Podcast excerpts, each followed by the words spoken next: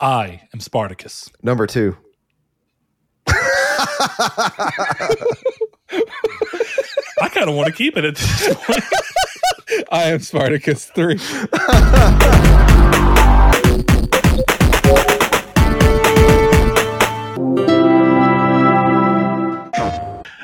Our Spartacus problem has been dealt with. Number two was identified as the real Spartacus. Uh, and I would like to take this moment to welcome you to Triangle Square, the PlayStation podcast. I'm your host, not Spartacus. I'm your host, Brett Beck, and alongside me is an empty chair where we have dealt with the betrayal, uh, the betrayer, and also a, uh, a Chris Figs over here. Chris, how you doing, buddy? Hi, I'm doing good. How are you?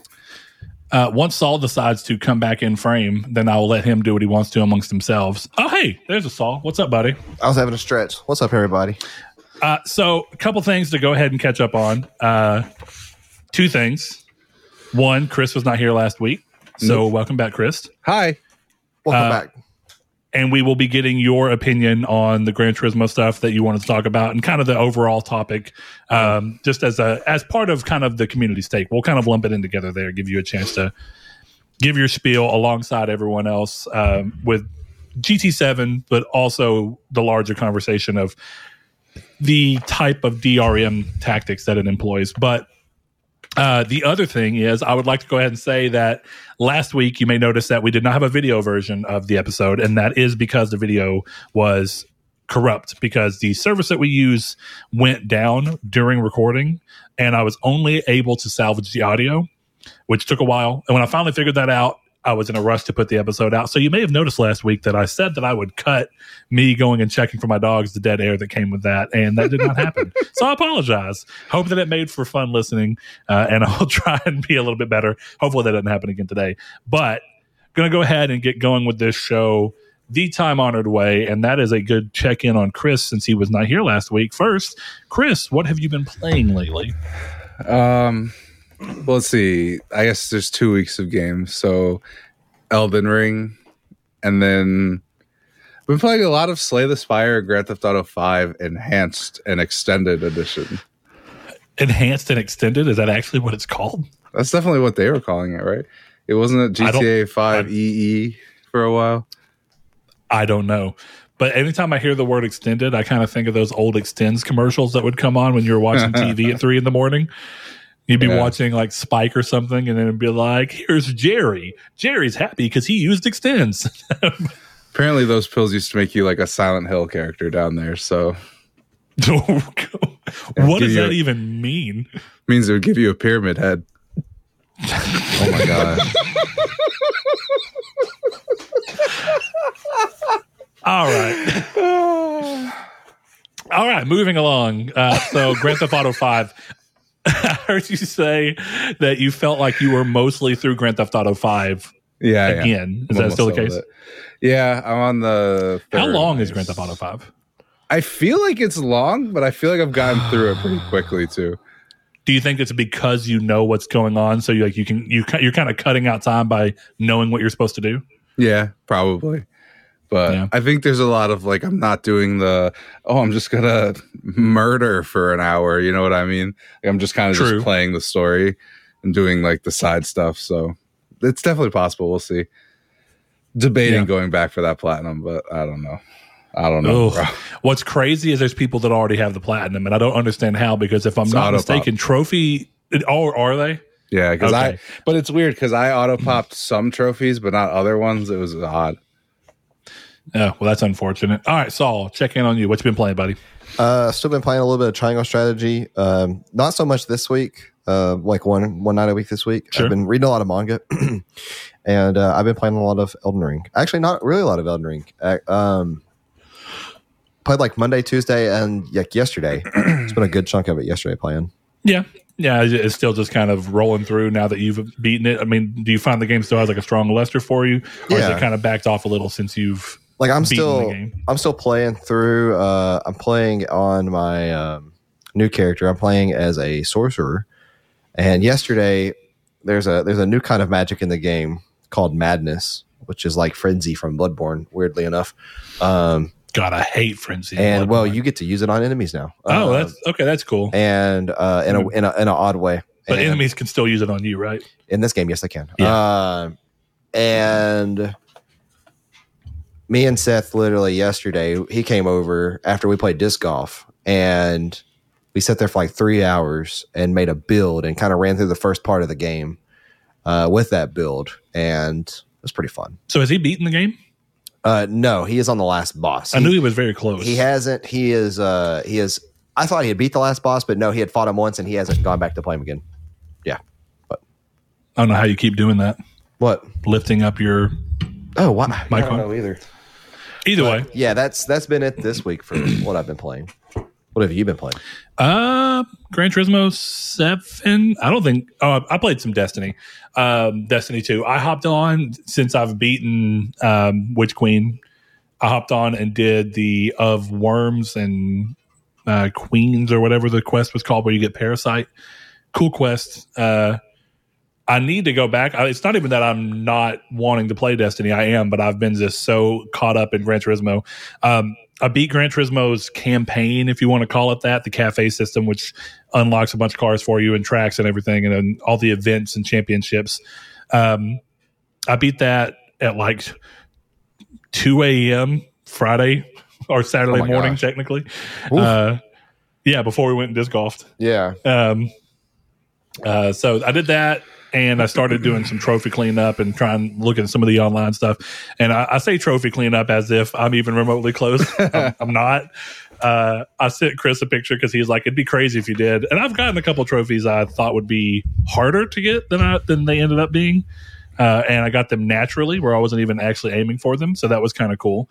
Um, Chris, I think the last time I sent it to you, I was at like 57 or 58 percent. I think right now I'm at 67 percent. Oh, So at I'm going through the the the long run gets to a point where you've got to keep driving a ton and you got to get a ton of money. That's essentially what like the, the point where I'm at where to get the trophies you really got to play because like I've got to buy three legendary cars that would have been used to win uh, Le Mans or um, I can't remember or the Nürburgring 24 hour versions and uh, those are in the legendary uh, legend legacy cars and they rotate through so you have to find them randomly and then buy them and they cost a ton of money.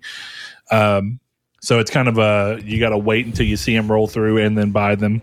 And when i say tons of money sometimes like 30 million. Uh, so i've got a lot of racing to do but i've got a lot of racing to do for all the mileage trophies anyway. So yeah i've been having a great time with it. Uh, Saul finally got to try the uh, the setup. Yeah, that's fun. And it, you know, all of you went from kind of being like, I, "This looks interesting," to seeming like y'all were kind of like, "This is pretty cool." Big Seth, I think, surprised me the most. Yeah, well, see, I've always liked sim games. I, I I tend to like the motorsport, Forza Motorsport sim versions better than Gran Turismo's because it is a little forgiving, more forgiving. Um, from what I remember, at least, it's been I agree. It's been the literally times I, since- I haven't played a ton of Forza. It's been literally since 360 since I played motorsport. But um, yeah, I just same actually. um, you know, I, I if I had a setup like that, I'd be more inclined to play it. But I had, didn't even finish Forza Horizon just because racing games, they, they they don't hold my attention as well as they used to. Yeah, you did pretty well. Um, even first time on the wheel. I mean, you kind of had to get the understand the power and- Yeah. and, how to turn. But by the time that you were doing, you were doing all right. Um, I, I knew when I put you on that race, I was like, they're not going to even remotely get close to any of the racers. There's just way too many turns, and you don't understand the car's power. And but it's a it's a good time. Uh, but yeah, that's pretty much it. Chris, you still playing Gran Turismo Seven at all, or you kind of Uh, just let it go with everything else you're playing? I let it go with everything else I'm playing. I want to play it. It's not that. It's not like I don't want to play. I just got other stuff going on. yeah, I'm gonna have to find a way because now I've done exactly what I was worried about. Where there's so many games coming out, and I have Gran Turismo Seven that I'm still wanting to play. I have Elden Ring that I don't really want to play. Like I do, but it's not calling to me in any way. Um, and I have Destiny Two, which similar, I guess. I, I have more want to play Destiny Two than Elden Ring currently, but not just a massive amount more.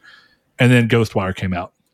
and I'm going to get Ghostwire, and I'm about to just go ahead and buy it. But I guess I don't know. I think Ghostwire is probably going to jump in front of everything else because it's such a shorter game. Like I, part of Elden Ring's thing is everyone else is like, oh, it's like a hundred hours and you're gonna find all these things, and that's not really a big pull for me right now. I think I'd rather just play something alongside Gran Turismo Seven that's not that long, and I would imagine that Ghostwire is probably going to sit somewhere in that twenty to thirty hour range. We'll see. If it's shorter, I don't mind. Um, so we'll see. But uh, I think from there, we're going to go ahead and move into the community's take before we do the news. And the community's take, of course, is based off last week's episode. Uh, and we were looking at Gran Turismo 7 as a starter conversation for the game itself, but also in the long run, its form of DRM. So the question in play was with Gran Turismo 7 moving toward an always online setup, potentially ruining its legacy for players to revisit in 20 years should the servers close, what are your thoughts on this strange form of DRM in games that could exist offline otherwise? Um, and by that, of course, I mean games that don't inherently seem connected in any way that makes you feel connected, like a Destiny or something like that. Uh, Chris, I'm going to give you the, the podium to stand on for a second and kind of express any of the things that I know you listened to the episode. So anything that you feel like we may not have covered, or just a second for you to kind of give your thoughts to the audience. I don't know. It was nothing crazy. I just, I think the, I don't mind the, the DRM and the only, only always online stuff. I don't think that's an issue at all. But I don't like. Well, why out of curiosity? I, it, just so I kind of understand your your standpoint there. Because it's just that's how games are made. It's an online game. It's it's a leader a leaderboard is integrated into everything. Like it's inherently online. Even if you're racing by yourself, it's still an online game. It's just asynchronous at that point. So, like I don't. Well, I see, think the difference is is that leaderboards have existed in Gran Turismo since five, and Mhm. those games did not require you to be online to do so. I, I get where you're coming from, but I don't think that there's anything about those games that make you feel inherently connected. Yeah, but I Uh, don't think you need at to all feel times, you know I connected. mean? I, don't feel connected No. all the time in Elden Ring, but if I turn, you know, and that's a bad example because you can't because play it it, has offline. offline, mode. But Exactly. either way, during normal game normal gameplay, you are online. You have to be a specific type of person to turn that off, which is okay. you But. I don't. The, the, the, so the bigger question, and this is actually, the, I guess, my biggest form here is what it does to games later. So, say ten years from now, you want to play, and don't get me wrong, Elden Ring has been a huge success. It'll probably still be around, but let's just look at the potential. Ten years from now, if you want to play Elden Ring, and Elden Ring was an online only game, Mhm. and it did not have an offline mode, and there was no way if the game couldn't connect to a server, it won't load like a Destiny or two or something like that, or in the case of Gran Turismo Seven, Gran Turismo. Um, then 10, 10 years from now, you can't play that game again, despite the fact that in all other ways it would probably hold up. Could, uh, my example I used on Twitter the other day, like, literally yesterday, uh, while I was talking to someone, is if I wanted to, Gran Turismo 4, I could put that into my PS3 right now to play the PS2 version. I could put my disc in, play Gran Turismo 4 to my heart's content. And that game came out 18 years ago. Yeah, but why would you ever want to play Gran Turismo 4? It looks so ugly when we have Gran Turismo 7 coming out. Calm down there, Jim Ryan. Sorry, Chris Ryan. Oh, you make me sound even whiter than I already do. hey, yeah, for anybody who doesn't know, we have a. No, I'm not going to say it. I was about to. I was going to mess with you specifically for something I know you hate, but you know what? Yeah, don't say That's it. not what I'll we're here to do. I know you will. Uh, I know you will, Um, and I don't. I hate that word too. It's all. but Uh, but I guess my, my overall thing is really looking at it. There are times I do want to play older games, and if let, we'll, we'll go up a generation, we'll go to Gran Turismo Five because that game was connected online. I, I think four you can still play online, but not nearly as it built in. PS3, you have all this.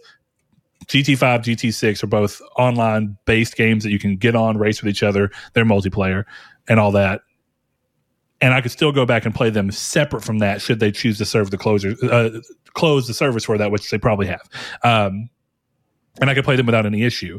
In 18 years from now, I, it, unless Gran Turismo 7 servers are still up, which they very well might be, but I think time and time again, time has shown that companies don't want to keep servers up for games for no reason. You're left with the fact that if they just close the servers, that game is no longer working.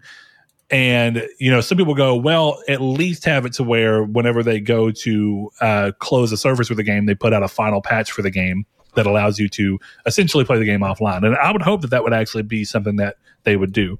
Um, but that's that's the real detriment of that form of DRM to me when it's a game that is not inherently based around that. The experience of the game is not inherently based around that, unlike the experience of a Destiny. And I think Okay. But isn't that's part of it. Isn't the game inherently based around that? The car prices fluctuate with the market. The, again, like make your leaderboard argument, but that's part of it. Um, I don't know. I feel like the game is inherently connected to the internet just because you don't feel it 100% of the time. Doesn't Yeah, but what I mean not. is when when the internet is not around, those things should have a default that they can fall back onto. yeah, and maybe they will, but that's not how the game is built today. Yeah, exactly. And I, and I find that to be an issue because there is no offline mode. And again, that comes down to the, the bigger argument is about what happens later when these things are not in. If they change the legacy car prices to be static prices that never change, that doesn't really negatively impact the game in such a way that you would never want to play it again. It does enhance the experience. I'll give it that. When you're online, it does add that extra thing of like, oh, it's cool that the, the prices of the car change based off supply demand. The leaderboards show in real time, which all of them have done that. So, but you know, uh, with those things in mind, it's like, yeah, I get that, but I don't think they're so inherently part of the game's general moment to moment gameplay that it is necessary in any form. But they've No, it's- pushed they pushed the issue but to make it necessary. I don't know. I just think in the current age, everything is almost everything is has some sort of online. That I would argue an Elden Ring you're going to play in ten years when the servers are down is not the same game that I'm playing right now. So it doesn't that like even though it yeah it has an offline mode, it's not the same game. It's just not. I make that argument with Dark Souls, Bloodborne, you know, all of those. Those messages are so inherently part of the experience and almost essential. I don't think playing without them is the playing the same game. I would be very hard pressed to ever say the messages are like necessary or whatever word you just used. Uh, I think that's but ninety think that the percent of the world building of those play- games is the messages, in my opinion. Yeah, That- I pretty much. I I will occasionally read messages, but I've never found them to be changing of anything in those games. When I think about those games, I don't think about the messages. When I think about what I loved about Bloodborne, that has absolutely zero to do with messages or anything. It has No, entirely to I'm do. not sitting here and saying like I like Elden Ring and- because the messages exist. I'm saying that though that's part of the thing. It's part of showing like I I It's an- agree that when it's off for you, right? For someone who's already playing online, 20 years from now, if the servers are off and you play the offline version, it is going to be a different experience than what you played. That is true. Mhm. But it's still an experience that's pretty akin to what you played. Brett, There's just a how are my children going to know to try fingers butthole? Butthole. How? Very important. How can Yeah. you even play Elden Ring without trying fingers in a butthole? How? Whereas I think a game like Destiny, where it's like, oh, strikes or raids or something, you go to this idea of like, well, raids are entirely based around the fact that you're playing with other people. And if even, I don't even know what you would do to Destiny outside of just making the, making the campaign single player. That's the most you could do, which would be you cutting 90% of the game for the 10% because technically I soloed the majority of Witch Queen by myself, and there's nothing about that that requires you to have somebody else from a gameplay perspective.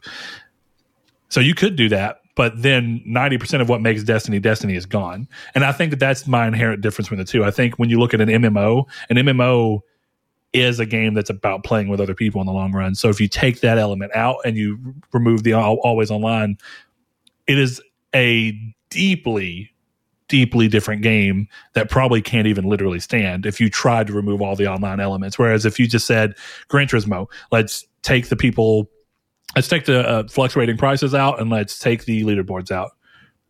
And the sport mode is optional as it should be, right? Then nothing about that game is inherently different, in my opinion, at least. I don't, I don't think that anything that I don't think if you had an always offline version and an always online version, I think if you put Gran Turismo 6 and Gran Turismo 7 beside each other, and you ask somebody which one they didn't know any different, you ask, hey, hey, which one of these is always online? I don't think anybody would be able to tell the difference. Yeah, I I don't know. I guess I'm just used to that being a thing. Like the Yeah, online doesn't bother me at all. I had a Okay. bigger issue with the microtransactions. Like I don't like that they changed the prices after reviews to be or to be egregious. like I think that's really crappy. Especially after I kind of went to bat and was like the microtransactions are not that bad. Well, just to yeah, just to be clear, they didn't change the pricing of the microtransactions. I know you're not saying that, but to clarify for anybody listening, they changed reward values in game, like we talked about last week, Yeah. which would therefore potentially push you to buying microtransactions quicker than you would have otherwise done. Exactly. Yeah. All right. Um, Well, if you don't have anything else you want to say, then we will move on to everyone else's thoughts. I am good. All right. So, first one that came through was from our longtime listener and patron, Jehudi MD. He says, My thoughts are that these practices are shady at best. I more wonder if anybody supports this practice. On the one hand, having a system like this ensures continued revenue for the developer, which everybody and their mother is after these days, submodels left and right. Look at the recent GTA Plus, which we'll talk about later. Uh, but on the other hand, it's strange for a racing game to exist only online. I remember the days where online was an option in a game, and options are always a good thing. I pretty much agree with that. Um, from my standpoint, I definitely am not saying that it shouldn't be online to some degree. I think it's fun that it is. I've been having a blast beating people who I'm friends with time and then dumb Twitter gloating about it just for them to come back around and destroy my time. It's just a it's a good little social element to it. Um, let's see. Rude Days 93, another patron, he says, with DRM, there was a line I'm willing to go with it. For instance, I'm fine with a once a month internet check in and having to be connected to the internet to start your console setup. The patches and updates these consoles need, I would say, are a necessity almost. And just in my opinion, I think almost everyone who can afford these consoles can find a way to hook up to the internet for one day at least. And if you can't, well, as Don Mattrick would say, we have a console for you. It's called the Nintendo Switch. Go enjoy your 720p, 30 frames per second games. Sorry, Nintendo fans. Always online, though, is I think a step too far, especially for games with a single player mode. There really is no good reason to not have an offline mode if you have single player content. So, one of the things I find weird here, I I personally think having a machine that requires internet to do anything is kind of pointless because it's like uh, why should I buy like you can turn a phone on and phones the benefit of phones really are that they're connected right? But my daughter has my old phone. There is the only internet connectivity she can potentially have is through wi-fi and yet that phone totally works in and of itself without any form of internet I think that making something that as soon as you open up and plug in, it's like, yeah, I can't do my job until you connect to the internet, is an inherently worse setup than something that says, I can do what I need to do, but if you want a better experience, you should probably hook me up to the internet. Am, I- am I alone in that? I mean, I don't know. I thought that the way that Xbox One handled, originally Xbox One handled, and still does, where you have to connect to the internet to even use your console, is uh, ultimately worse version. I mean, is it the end of the world for me? No. I I just I see your point, and I want kind of agree, but I think internet at this point, at least in the United States, mo- let's even I'll even clarify more. Most of the United States is so ubiquitous that it's this is just not an issue, and I you know especially like why wouldn't you connect your PS5 to the internet? Like, what Well- what reason do you have? well, what reason do you have to have to do it? You know what I mean? I think the the exact opposite argument works. And a good example I'll use is actually my dad. Uh, I haven't talked to him in the sense of I don't know that he's aware that Gran Turismo Seven is always online, and he doesn't have internet where he lives. So he would have to.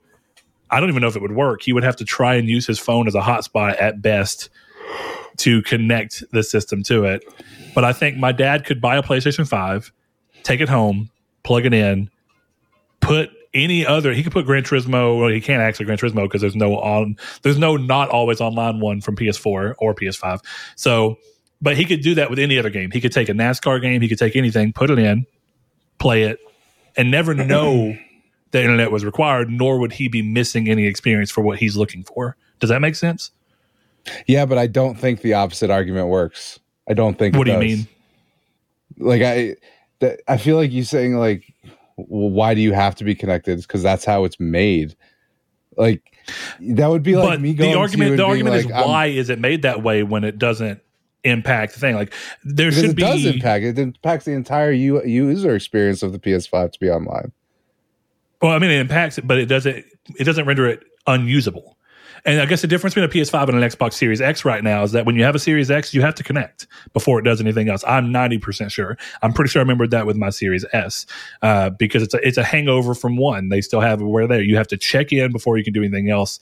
Uh, and it wouldn't surprise me if, much like the Xbox One, for it to be put into offline mode, you have to connect to the internet first to then tell your system to go in offline mode. Whereas I think the difference is is that if my dad went to a store, my, I only use my dad as an example of people who live in places with no internet.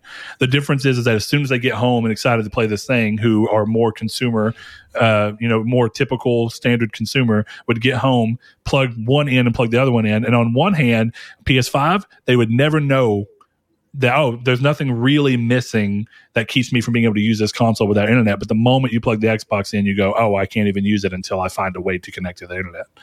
I think that that's the inherent question there is that one treats it as a you'll get a better experience if you hook it up, but if you never hook it up to internet, you'll never know the difference. Whereas immediately Xbox says you have to know the difference because we won't let you do anything until you connect to the internet. I don't know, man. I that to me sounds like am a I dying on a wheel? problem. Am I dying on a weird hill? No, I, like I get, I get what you're saying, but and maybe this is an argument that I guess is hyper specific to me because I believe this. But everything you're saying sounds to me like a, a consumer who didn't do their research and is now upset because they didn't know. Like, oh, you, you know what I mean? Like, why would you go and buy not check that kind of stuff? Well, to that, to that extent, again, why would when again there really is unless and I'm I'm willing to find out that there apparently is or isn't, but I under I see no reason why you would even design the Xbox in such a way that it has to connect to the internet first when you can make it to where the default is no internet.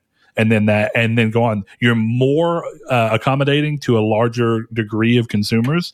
You have a product that works out of the box and you can do the old todd howard. It just works even though it clearly doesn't. But point being is I don't think many consumers, definitely when you have an industry that's as long as gaming is in the grand scheme of things. My dad was playing on Nintendo NES. For him to suddenly find that is an odd thing. I think if you take it off of the macro level of the system and go down to games, it makes more sense for a game to be always online because it's like, well, at that point, games can clearly sit there and, and show, and you can go, well, I really want to play that game, but it's a much smaller thing than an entire system that can't do anything until it's reached online. Now, the, the saving grace for all of them is that at least for the Xbox, there's a way for you to make it work when you're not connected to the internet. Like if, if it was that you had to be connected at all times, I think that would be terrible because then your internet goes down and you just can't play. I would also say that I don't know that this is a thing on the Series X. Series S is an all digital console, so you'd obviously need to be online of course, yeah, of, of course, of course. That's a that's a fair point. But Series X is uh, the question there. I would also make the argument that making everything offline and setting it up an entire vertical of the console that way would be catering to a significantly smaller sect of people than you think it is. But even if you like you're are arguing though, for one percent of the console market. I don't. even I think it's larger than that. I think you'd oh, be I'm surprised. being. but you know, even now, but let, us look at your one percent. If if the people who set it up day one and connected to the internet never know the difference, then why wouldn't you accommodate to the lowest common denominator when you're not putting any extra steps on the people who do have internet? What you are doing oh, for the people that don't have internet is putting extra steps onto them, steps that may be harder for them to actually meet. I get what you're saying. We can move off this in a second. I'll just give my last point, and Yeah, I think this is the equivalent of of me being like, you know, why doesn't Tesla put a gas tank in their car because some guy in the middle of nowhere, Texas, can't get a gas uh, an electric plug at his house? Why is that guy buying a Tesla? That's my point. Okay, so in this case, you're saying the lowest common denominator is someone who doesn't have a home with power. Sure. Okay. My point is that you're asking for them to do something they don't want to do to cater to a very small sect of the population. No, no. Th- This would They be what you're really doing. Hold on, no. This would be what you're really doing. You're comparing someone who doesn't have. They live somewhere that has power, right? In in the sense of the the console. You're saying that my dad, who lives in a place that there is no internet service provider besides one that really still doesn't work, it's a satellite one. The mm-hmm. difference there is that he doesn't have any reasonable or reliable connection of internet that he can even do. His phone gets terrible service. Half time I call him, he literally can't even get my my calls. The difference there is that your Tesla thing is is positing that if we were to translate this argument over, then you're saying that someone who lives in a place that has no potential power at all is looking at buying a Tesla because that's what that's what the comparison point would be. If it's Sure. that you have to have electricity, then you're saying that someone is living in a house with no pot- no possible way for any electricity to ever reach their house. There's no company that has any power lines that go out there. There's nothing. Is that I'm that's saying the uh, argument you're I'm making? saying I, I don't I don't That own seems a like a Tesla, huge but I'm fairly stretch. positive I would have to get a specific thing in my house for my Tesla. Anyway, no, you, your, let's your move on. Tesla comes No, with a cord that you plug into the wall. okay, move on. I'm, I'm over Actually, it. I don't think uh, I don't think Teslas do come with that cord. By the way, Yeah, I'm Even if they don't, it's a cord that you can true, buy, and they plug into a, a they plug into a I think it's a two ten outlet. you have to Or buy it, you have to buy internet. I'm just being devil's advocate. You know what just woke up from a Tesla in real life did? He died. Let's move on because the conversation is not dead. He, well, I actually created a pretty cool magic machine too. or he cloned himself. That's Have you heard those do music? What? Have you heard the little the Well, it was David Bowie in the Prestige, so yes. I'm dead serious. David Was he really? Played, yes, played Nikolai Yeah. Tesla in Prestige. The movie's was fantastic. awesome. You still need to watch it. Either way? It's the you- best Christopher Nolan movie. the little the little Tesla best. wireless electricity machines. What's they, the first best? They can do all sorts of crazy stuff. Uh, I Dunkirk. I actually haven't seen Dunkirk, so I can't say anything about that. All right, I, I saw like the first 10 minutes and it was pretty good. But I We got a couple more here. We have Safe Dog who says, "Yeah, online only sucks." On the bright side, while while I do sort of expect them to eventually attempt a workaround, those like me that have not purchased yet are sure to get it cheap soon. Also, wanted to offer my input for last week's community take about game mechanics that I hate. The boss stomp mechanic in Destiny is trash and lazy game design, in my It opinion. is. It always has been, though. Yep. Always has been. Uh, the Lord Corgi, all of you guys are patrons, so thank you. He says, I think if a game was historically not an online only game, then it definitely is weird to change it to a game that requires an online collection to play. A connection is what he meant. But that being said, don't mind DRM if the game is explicitly stated to require an online connection to play, but I do think there should be offline modes available in the case of server shutdowns. Like now it's Chris who has a dog barking, not me. Sadly, there's Uh, nothing I can do about it. All right, so I think I'm gonna I'm gonna grab one off of Twitter and one off of Facebook. So Twitter comes from uh, Sweet Gran Turismo Jones, our buddy Ryan. He says, "Just praying games like it and the Division game uh, game get last day patches that allow the game to be discontinued, servers shut down." While becoming an offline game with all multiplayer disabled, um, and I think depending on the game, that might work. I mean, the the division and its choice of open world and how you move throughout it, I do think is an easier thing than something like Destiny to move toward an always offline mode. But who knows? That might be the way to go. Uh, the one off of Facebook I'm going to go with is from Joey McPherson. He says, I really hate it as pretty much everyone else, which, as we're hearing in this, is not entirely true. Uh, just like with the pre launch of Xbox One, everyone lost their minds because we all know where that type of power goes, and it's not to us to by the by that I think he means the consumers. I'm truly happy Sony didn't go that way because I don't think as of right now we would have offline games or the ability to play the system offline. I also agree with what you were saying. Steam should do on letting Steam users trade or sell their games. That needs to happen, even if there was way, even if there was say a one dollar fee to do it, or something where the fee was split to Steam and the developer. Just something so developers have the, or so people have the right to do what they want with their game that they bought, like a physical copy. Um, yeah, I mean, clearly the second part I agree with for the most part. I don't necessarily know about a fee because I mean, as much as people as much as developers may hate it, when you buy a game, it's yours. When you buy a physical copy of a game, it's yours.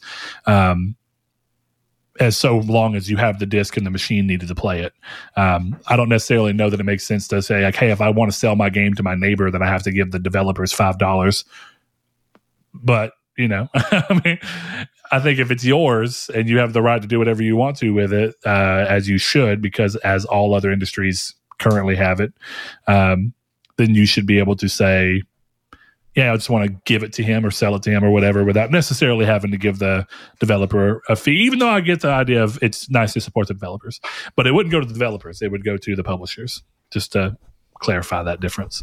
Um, do you guys think if Sony would have followed suit with Microsoft uh, going into the PS4, that we wouldn't have always online and the DRM that Xbox was doing, or do you think that commu- uh, consumer backlash still would have pushed both of them out of it?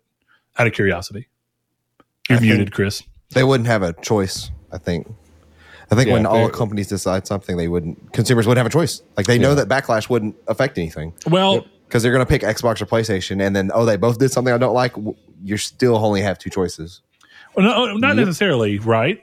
I mean, I agree that that's definitely the overarching feel, but then Nintendo can say as much as it, Nintendo can say, well, guess what, guys? We've got the Wii U that doesn't require all of those things. And then it just becomes a, are the consumers going to take the knee and just, uh, you know, bow to the, bow to the whims and do it? Or would they do like what they did with the Sonic movie and just be like, we're not going to support this until you change the decision made? No, I don't. I think that I think that would. This is more of like a consumer uh, psychology that we're that we're asking about. Is Uh, from a weird way, a little bit, but I, I really think that like if if if both Google and Apple came out and said that they no longer include microphones on their phones anymore, that you can only text on them. Of course, you're going to have people outraged, but the people who love Google and the people who love Apple are going to end up still buying Apple or Google because the competitor that they would turn to is offering the same thing. Yeah, but I think the one thing about this that's still essentially missing in that situation is that the way that markets work is that people would go, "Oh, there's an opening, and I have a way to get good PR and better business by quickly doing the exact opposite Well, of what these other that, people though. are doing." Now, well, what's saying? My question was between Sony and Xbox, Right, but Well, but we're- Nintendo is still in that opportunity, and Nintendo can still come out and say, "Hey, guys, here's Switch," and Switch doesn't have it. But even then, if you're not a Nintendo fan at all, Yeah, if you only prefer PlayStation, or like like for me, I Nintendo has always been supplemental. I was Xbox. Mhm. It wasn't like a thing. It was just what all my friends played on. It wasn't like a massive like preference to me. Um, I did not hate PlayStation, but when when Xbox made that choice, it was like, oh, cool. I guess I'll see what PlayStation has to offer because I don't like that. But if PlayStation would have made that choice too, I wouldn't have gone to PlayStation because at that point, what is there to offer? It's the same service. Yeah, but then then, then the market goes PC, right? And that, that's, that's essentially what I mean. Not There's, there's necessarily, though, always there's always an out, and it, it almost makes you wonder. Like, do you y'all remember uh, what were they actually called? Steam boxes? What were the ones that like Alienware were making and stuff? Where it was essentially a Oh, console Steambox. in the sense Steam of box. being yeah, is Steambox okay? Because there was Steam Deck, but that was the streaming thing, if I remember correctly. Steam Deck is the handheld. Yeah. Stream. Well, hold on, what was it called? Well, Stream Stream Deck is a um is that Elgato? Ah, maybe. It's Elgato Stream Deck. It's what you had over there. What was it? What was the thing called that you plugged into your TV and it was basically like a, A stream a box. Chromecast? A Stream Box. Well, it was it called a Stream Box? It was a Steam product. I remember. I mean, a that. Steam box, not Stream. No, the Steam the Steam boxes I'm talking about, just to clarify between the two, and you might still already be there, is that there were one that was essentially like consoles that had pre-built in specs that Right. you'd play off of, a Steam and then. Steam had like a little fifty dollar thing you could buy that was all it did That was Steam's. str- I think that was a Stream box. I'm wondering what it was called. Because see, Blaze got the Stream Deck confused with the with Yes, the, with be- the with the with the handheld. yeah, Steam Link is what it was Link. called. There we Yeah. go. Either way, point being, But see, but here's the thing: if if if we'll go back to just a phone analogy, for, so that it, so that I could say it like this too, is that if I like Android and you like Apple, and we they don't make microphones, well, it doesn't matter if OnePlus exists because you don't care about them. You're still going to buy what you're used to. I, most I, consu- don't, I mean, most consumers don't shop if like you if you change things that drastically, I think most would take the opportunity. Most to be like, consumers I'm would not. It's the same. It's the same reason why we got the Halo show. Because most consumers don't care about the Halo lore, so they're going to appeal to the most common denominator. I agree in the sense that, but but that's a. I, I think it's different because it's not saying that it's inherently changing an, an industry in the sense of a show, right? You're not inherently changing No, the gaming you're still industry you're still or the taking show- liberties with things. And you know are. you can get away with it because it doesn't matter to the most common denominator. Yeah. The most common denominator of phones, if if you buy Apple and you only buy Apple, you may be technical like me. I buy Apple simply because now I like the ecosystem. It's Mhm. really it works Sure. really well. I also have a Kindle tablet that I've rooted with Android. I am well versed in Android. I don't have a mm-hmm. massive preference to one or the other. I Yeah. just landed on Apple. But if Apple and Android were to come out and say no microphones. I'm not going to. I would be the one to seek out and say, "Well, what's, what's Well, OnePlus have? What's well, here- Huawei have?" Well, yeah, that, because the difference there is you're saying Android, but Android is not. Well, I'm saying Google specifically. Yeah, sure. But but like, let's say then you have Samsung. Samsung is a very popular one. Right. They can come up and say, "Well, guess what, guys? We still do." And then I guarantee you, consumers even that love those would go, "Samsung's a big enough name, and they I- still ha- they still offer I this would- thing. I'd be willing to try it. I would be curious if the people who loved. I would love to see a study be done. Yeah, I would be like curious this. if the people who loved iPhone and the people who loved their. To be fair, I guess I should be doing Apple and Samsung because the amount of people that use Samsung is almost equivalent to the amount of people that use Apple. Well, actually, It's- it's, it's more. Are you sure about that? Yes, Samsung. Actually, Huawei has the high. It's it's Huawei, Samsung, Apple Okay, well, either way, in terms of. I know share. Google is definitely not in any comparison to Apple or or no, uh, not even remotely close. So it'd be like that. Yeah. And so at that point, you can have people like some some people who use iPhones, like 45 year old adults don't care about phones at all. They Mhm. don't use iPhone. They don't know what a OnePlus or a Huawei or a Sam. Some of them don't even know Samsung make phones. Mhm. They don't pay attention to that kind of stuff. So yeah, they're just going to still buy the iPhone and have to make do. I'll go get a home phone. I'll go get a Cricket phone. You know where I think the the logic flaw in in that particular thing is, or at least I won't say logic, I mean, you I can pick guess apart my argument I- I uh, all mean you want I- in this situation, but yeah. it, the the my, my real thing situation is like the an, same. an example of why I think that that's not the case is seeing people burn their Nikes and throw their Nikes away and burn their Carhartt and go find other things. It doesn't matter how much you love something. Realistically, you will always try and find something that fits the need. If you really disagree with but what that- they're doing, Right, but that's not the conversation we're having. The conversation we're having is that if the other competitors change to go with it, Well, the other but, pa- but then- I- then- then okay. My question No. was only Sony and Xbox. There is still But- PC, but you Switch, said it. and any other but person you that wanted to come into the thing. only if Sony or Microsoft would they still get away with it? And I'm answering that question by saying yes, because the fans of Sony and Microsoft, the hardcore fans, won't care. They'll make uproars about the it, hard- but if Sony if Sony does not change it, they're not going to have a mass amount of people boycott them. Look at look at Battlefront 2. That's the perfect example of the most outrage that a video game has ever had. Still sold millions. yeah, but then player interaction with that game was down until they changed it. Doesn't matter. They still made yeah, they did. millions of but, dollars. But again, the difference there comes down to some of these things weren't known until later. I think no, the, they weren't. argument. Everything about this game that was learned from the beta, I know, and that's where the outcry came from, was the beta, and, and promises that they would fix it, And they never and did. they didn't. I know, I and, and they that. still all Which I guess to your argument, if Sony came out and said, "Hey, we're doing this too," and then said, "Oh, guys, we've heard you and we're going to work on this," but then still launched the console with always online only, It doesn't matter. fair. Well, here's the thing: because the general consumer, you know, microphone on a phone, that's a little extreme. Yeah, because exactly. it's not taking the phone away. Let's say it took Wi-Fi out. Mhm. That makes more sense. The average consumer of the phones that care about that kind of thing are just going to look at that as this is the way that phones are now adapting. That's the same way that people that, that Microsoft fans looked at it of like, I guess this is the future that that that didn't fight back against or didn't have qualms with it. This is the future of gaming. We're gonna have to get used to it. Which, to be fair, they're not wrong.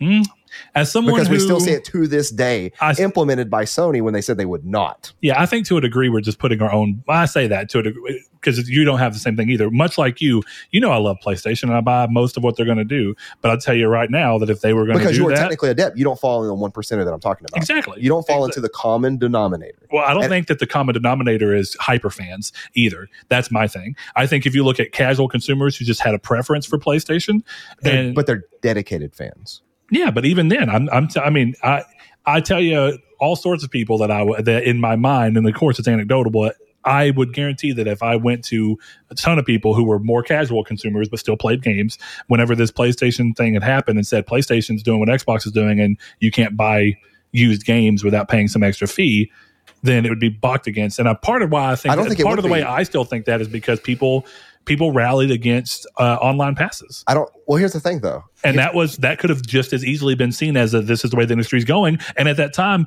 not only did PlayStation do it, EA did it, Activision did it, literally every publisher did it, and everyone as a whole said no, no, no, no, no.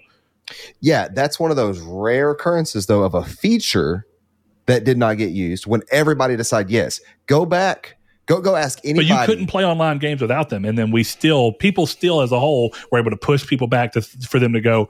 It would make more sense, and we'd make more money and have less That's not a, but it's not a, ma- it's that. a, it's a game by game basis that not everybody plays multiplayer games. True. Where this is a console specific feature that you're shunned out of. Not everyone plays consoles. Go back.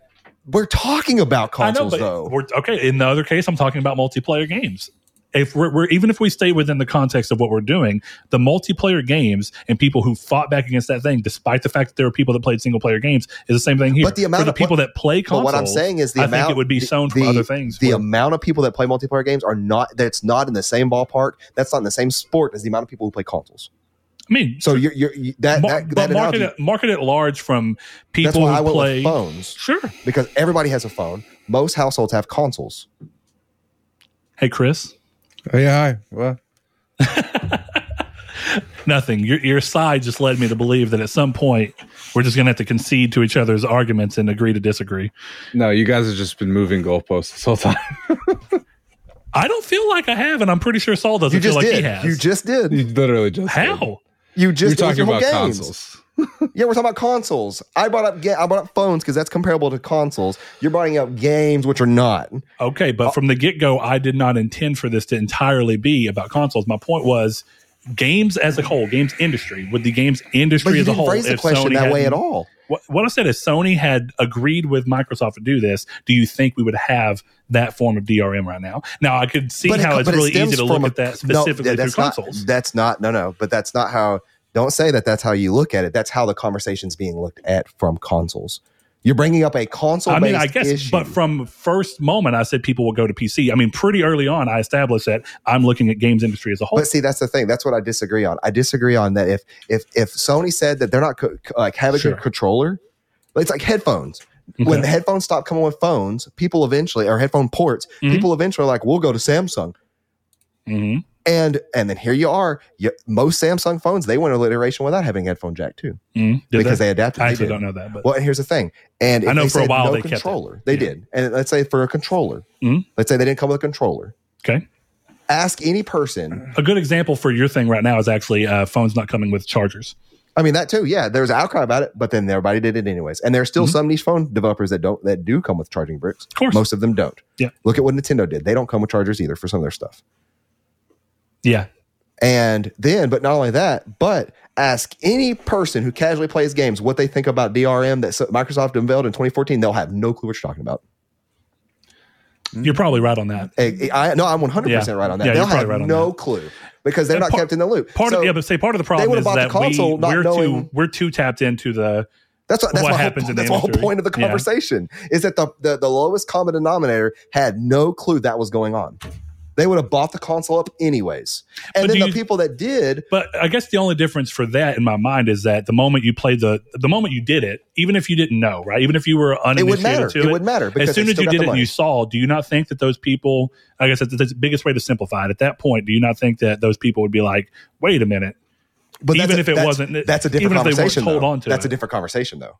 I mean, yeah, I guess because at that point they've they've already made the choice. they've, they've already made the purchase. too. Yes. So Yeah. like that's the thing of like no matter what the and that's purchases also a form of without either company being forthright about what they're trying to do. I think to, to answer your initial question though, yes, the, historically, the way normal consumers, not us, not anybody Mm-hmm. who's listening to this podcast, but the way normal consumers operate, if they were even aware that the decision was there that Microsoft made, if they were to even look at Sony as an alternative and see that Sony made the decision that Microsoft made Mhm. as a, a- to get away from it, they would not have gone back to PC gaming. They would not have sought after Nintendo. They would have just went back to their preference.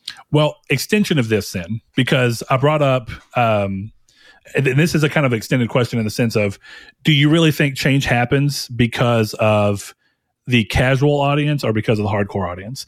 And to go back to two examples that I brought it's, up, it's the casual Sonic- it's the casual audience but it's the it's the casual audience because of the numbers. It is the most vocal part of the hardcore audience. You you get all the vocal criticisms and all the complaints and you and you realize what the critique is from the hardcore part but then you have the numbers of the casual audience that are the driving force. Now, in So- the in the sense of looking at it from the lowest common denominator, right? Um, the multiplayer thing, right, with the online passes.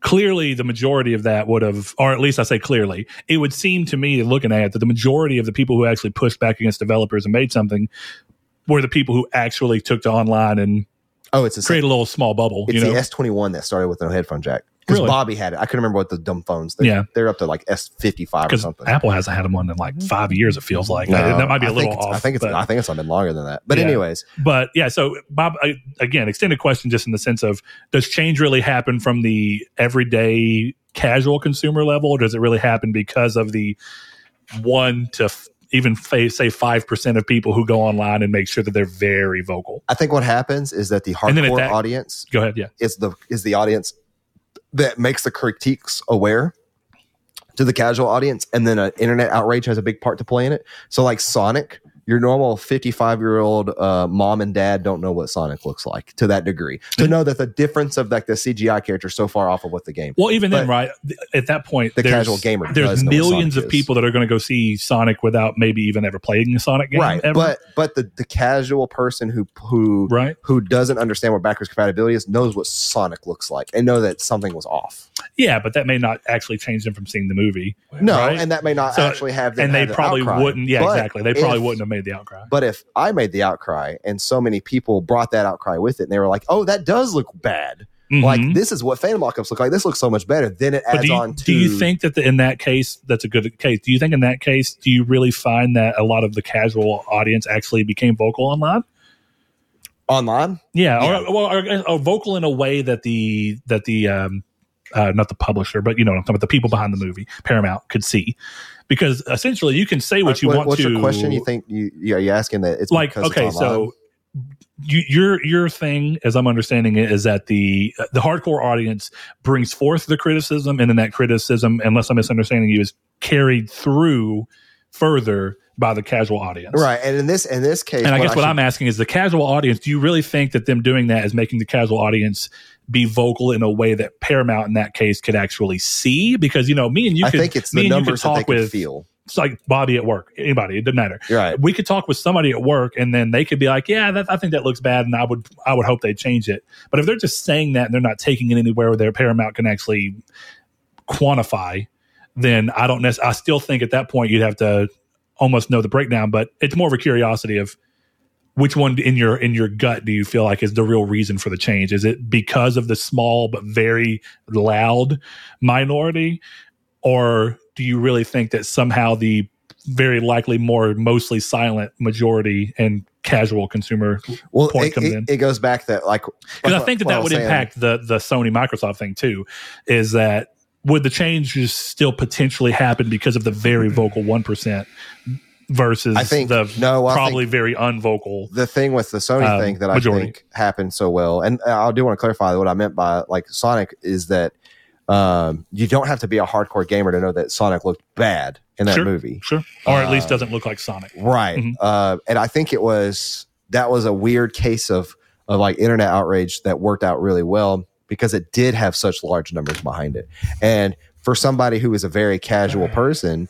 Even knowing that Sonic looked off, that probably didn't affect them as badly. But I think that the numbers that are carried from the hardcore super fans in this one case of like, I'm sure that there's dozens and hundreds of these cases, but the one small part of the actual fans of Sonic that brought this to the criticism that it made is what caused Paramount to change it because they realized, or if nothing else, the fear of the casual Right. consumer not watching it because of the outcry that they're hearing. which is weird because Paramount execs are the, the reason behind Halo being so bad. when you really think about it, we've come like a weird full circle. I haven't watched Halo to say it's bad, but yeah, I have tried. Um, Oh, you did? good. Yeah, it's not Oh, good. okay, I was curious. Um, okay, so but to answer your question, I think that the what Sony did was that they saw that they know that that anytime consoles come out, there is it's an open market for a choice. You get to pick as a consumer what do you go with Mhm. what console's better, what console has better features. And the second that one feature was a bad feature and they could jump on it and capitalize that their console could do better, they did to sell the more consoles. Whereas I think that if so, if Microsoft came out and they said, you know, this con- this feature is available, this is what you got to deal with, and that people are like, well, that feature kind of sucks, and then Sony came out and said the same thing. They're like, like, I mean, what can you do? Like the normal person who's paying attention to that point, like me, that might have pushed me into like I could probably build a PC game. But then you always get back in that mindset of not everybody wants to sit at a computer desk. Sure, not but I- wants to play on computer. and you are going towards my initial argument that I think anytime that a moment like that would happen, so even in the case of consoles, right, and I'll, I'll keep it within consoles. I think Nintendo still exists as that as that third that hasn't made that decision, and therefore people know Nintendo. Nintendo is a big enough existing name in gaming that I think that at least I don't think it would be a foregone conclusion at the very least. I don't think as soon as Sony said it and Microsoft said it that people would be like, oh, I think people would look more seriously at Nintendo than they used to. And think- see how much Nintendo might be able to fix that. And then if Nintendo were smart in this situation, they'd have done exactly what Sony did in the situation against Microsoft by Nintendo saying, we're not always online. We'll let you play used games. And as a, a result, we're going to start making more mature games. That's what I was going to say. I think is it is, is that is I don't the- want to act like they don't ever make mature games either, but Well, yeah, we're but- gonna we're gonna make games and make deals with third parties so that we can get the mature games that you'd be looking for. it's what they did with the, the. Switch versus the Vita. It's that when they saw that the handheld was capitalizing and they Mhm. wanted JRPGs on it, they were sucking all those away from the Vita. They were sucking indie titles away, like Hollow Knight Mhm. from the Vita. Sure. And they started like Hollow Knight is a game that I can always picture on Nintendo, but I also picture it on Vita too. But it's not. Actually, I, I remote played it to Vita, and I was like, even the UI scale looks like it was made for Yeah, for Vita like size handheld. screen. Yeah. So it's just this weird, like, you know, Chris, what do you think? Or you just want to leave this topic ASAP? I don't mind Uh, either way. I like the Vita. That's a good answer. yeah. No, I, I Long think live the Vita. uh, I think that no matter how much people want to pretend that they have any influence, cons- uh, corporations make all the decisions. They don't care about your boycotts. They only care if it helps them. and that's true too. so Well, but the None of this boycotts, really- I guess, in the because you're all right. At the end of the day, as long as they don't feel like any of the decisions they're making are actually going to hurt their bottom dollar, then they're not going to change them. I, I agree with that.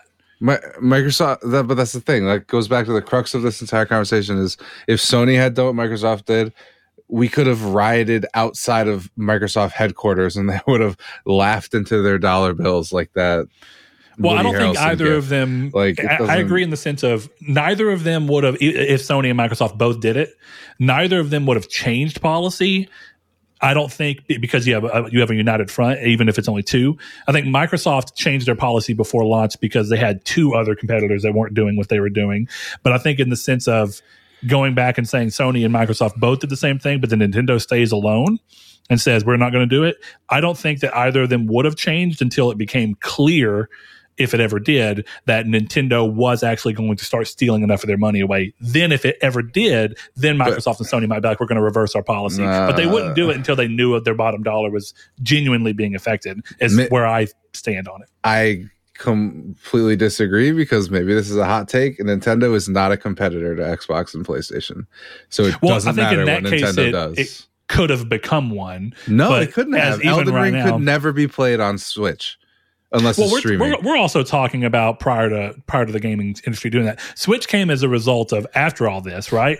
But do you think? I mean, Wii U wasn't doing too hot even at that point in time. But Nintendo, if they really wanted to look at it, could have saw a hole in the market and then designed something different than the Switch. Yeah, to Brett's- fill that. No. need. Brett's saying that like i- if, if Going there was back an before Switch. opportunity, yeah, if an opportunity to completely change their game, That I don't think it would have happened, but I see what Brett's saying. I think that they could have Yeah, and you're you're probably right. They probably wouldn't have. Knowing That- Nintendo, they probably yeah, because I was going to say that stubborn. that kind of discounts the fifty whatever, however many years Nintendo's existed I of thought you their were saying history. Fifty dollars a year Not to, do it, to, not- to pay to play Nintendo 64 What the hell was that? The chair breaking. Oh, Uh-oh. anyway, I'll, if you heard a gunshot, don't worry. Uh, no, but at, at the same time, it's weird because like I don't, I don't think Nintendo clearly also wouldn't, in that sense, Nintendo wouldn't have agreed with Sony and Microsoft realistically at that point. They would have still just been like, "Yeah, we're going to let you play used games because our Well, used game market is still sixty dollar games. So you're Yeah. going to just you're going to be more likely to just buy the game new." I'd actually Yeah. be willing to argue Nintendo would have jumped in bed with Microsoft before Sony in terms of doing this DRM stuff. So it's almost Really? a fallacy because look at who Nintendo is. They charge Well, they $60 don't, they almost don't have to, right? They, because Nintendo already says if you're going to buy our games used, our used games stay at fifty four dollars anyway. Most people are just going to be like, "Eh, I'll spend the six dollars and get the new copy." It- Yeah. Realistically, that's what happens. Even when Oh, I worked at GameStop, sure. used to people be like, "Oh, the used Mario is fifty four. Just give me the new one." Oh, Because ninety percent of the time too, it was like, "Oh, you don't have the case. Just I'll buy the new one so I get the case." And it would be like moms because they're like, "Oh, I can't wrap it if it's in this." Yeah. you know, it's, it, so yeah, it's it's funny. Nintendo is a real anomaly in this situation because you almost can't even put them in a position where you want to compare them because they've never been one to compare. I guess GameCube is the closest they've ever really tried.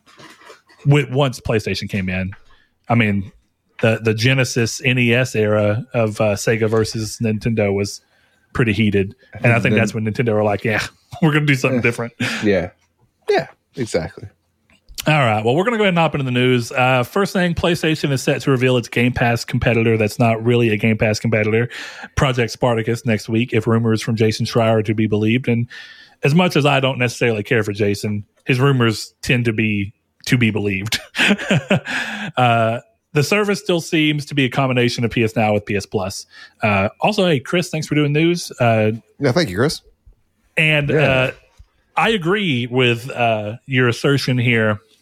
I keep seeing people call this a Game Pass competitor, but at least insofar as the rumors have been talked about, this is not a Game Pass competitor. No, it's not even it's close. just a, it's just a subscription service, right. and Should be like, PlayStation uh, already has those, so that means PS Plus is a Games Pass competitor. Should be like If the only going- qualifier is that you have to be a subscription service. This would be like me saying, "Oh, have you seen? uh You think Hello Fresh is going to affect how Netflix operates?" yeah. I'm, either way, um, we'll see. The, the the the reality of it is is that if Jeff Grubb is wrong, and their version of Spartacus is actually something more akin to day one games from Sony on their platform, then maybe, just maybe, Project Spartacus will be a Game Pass competitor. But the way that the rumors have been going toward, and I think the way Sony's been acting, it's going to be much more PS Now mixed with PS Plus and maybe a few other benefits. Uh, because here's the thing: if they've been building and allowing all this to go on all this time without it being something more than literally just PS Now with PS Plus with no changes, then that's a bad look. There has to be an added layer. I don't know what the added layer is, and that's what we're going to have to see. Is it going to be backwards compatibility, which hasn't been there now, and so therefore you'd pay for it, and it would at least be a benefit, or is it going to be Game Pass? Hey, we're going to do our games day and date on this service. Eh, who knows? No. Do you think they're going to Disney Plus it, where it's like, oh, you can play God of War uh, if you have uh, if you have PlayStation's PlayStation Platinum, whatever we're going to call that, mm-hmm. then you can play God of War for just ten dollars. You still have to. We're going to include the game on the service, but for a ten dollar fee. You you buy it for ten dollars, and we still make some money off of our games. And your ability to play them for significantly cheaper day one. That would be an interesting mix. No, they're going to give you 10 hours of God of War. I think that that's actually what's going to be as well. And However- then the occasional game drop down from there. What I Like what I could see in your scenario is yeah, you can buy it for $10 and if you unsubscribe the game is gone and you have to buy Yeah, it for 70. Exactly. that's what I meant. That's what I meant. Yeah, you Yeah. wouldn't continue to have the game because if I'm not mistaken, with with Mulan that they did for Disney Plus, It's a giant scam. it was not only thirty dollars; it was thirty dollars to rent and you had to have a Disney Plus subscription. and you had to have Disney Plus. So you didn't even buy it to own it, right? no, it was a Even if you did, even if you did, it's ballsy to say, "Hey, buy our movie for thirty dollars," but you have to have your Disney Plus subscription still. yeah, It's a ballsy move. insanity. And that might be what PlayStation does. Hey, buy God of War. Then again, thirty dollars for Mulan's ridiculous. You're paying full price for it.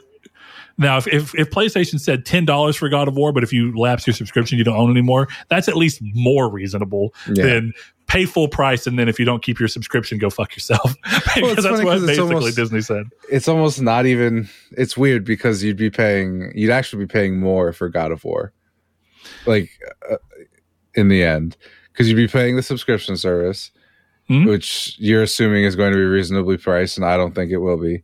And then plus ten dollars. So at that point, it's like should maybe go ahead and just buy the game. Do, do you want to put guesses right now, all three of us, on where you think the highest? We don't have to do every tier. What do you think the highest tier is going to cost for this service that gets announced? Forty dollars. Fifty $4 a nine month? ninety nine. Fifty nine ninety nine a month. Mm-hmm. I'm gonna go. Uh, do you want to price is right it? Do you do you want to have it to where whoever gets the closest without going over, Yeah, or do you one just want to go whoever gets closest? one dollar. One dollar. I'm No, gonna say twenty four.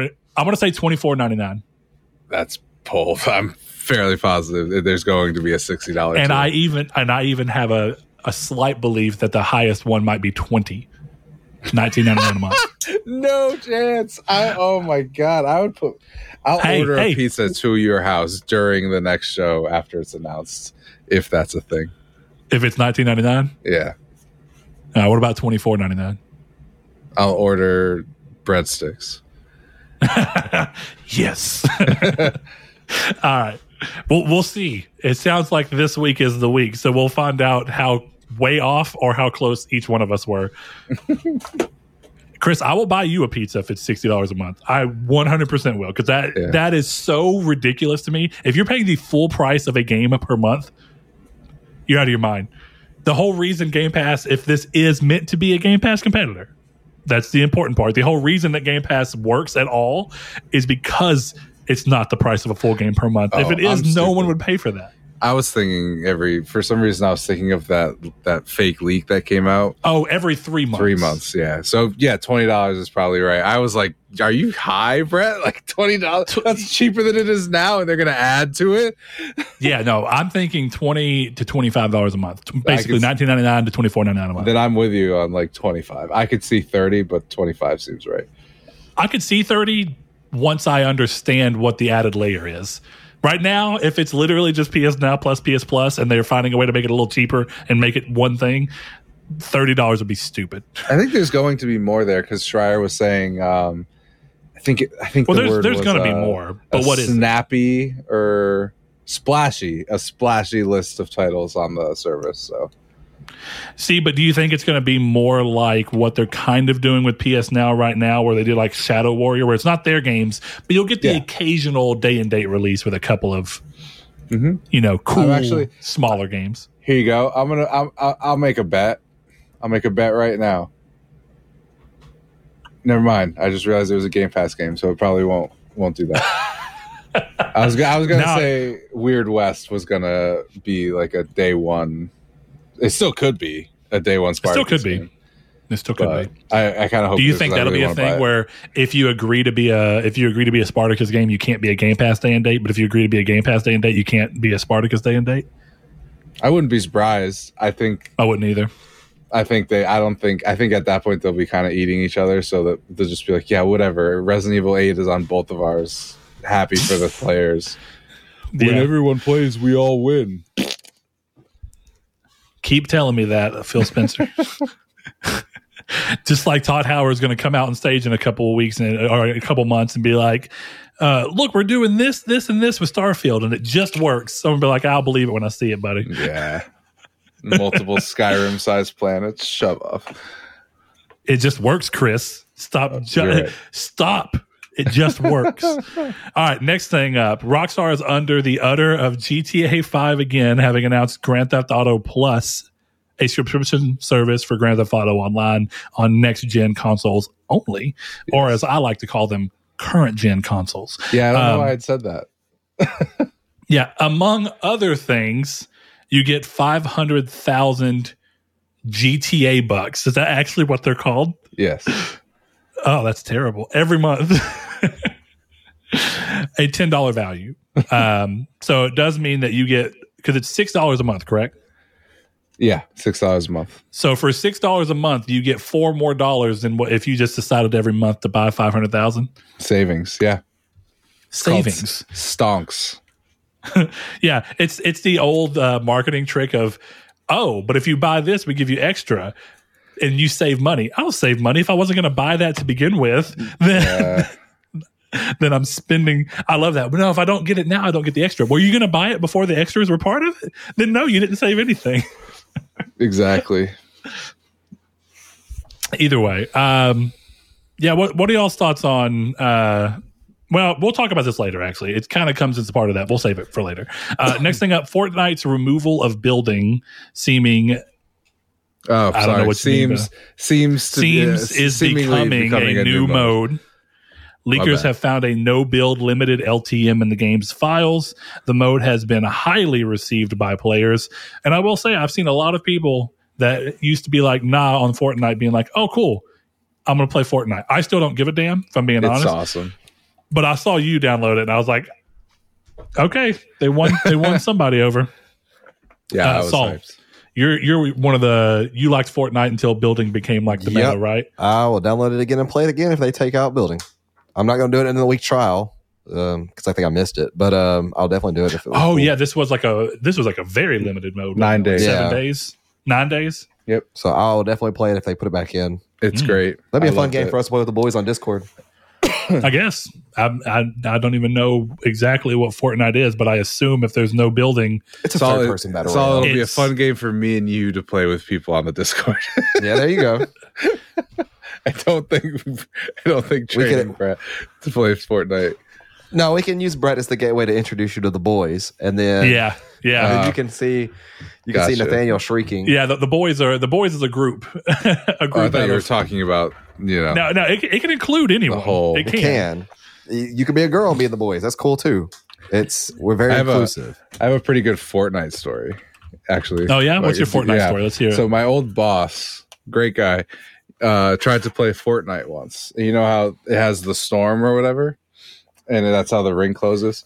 okay, that's what we, I'm about to ask. we were ta- we were talking about it, and he was like, "Yeah, I didn't really like it because I went inside a house to hide from the storm and died." He thought it was like rain. He didn't get into Dude, the circle. that's that's actually a relatively Wholesome moment. reasonable point.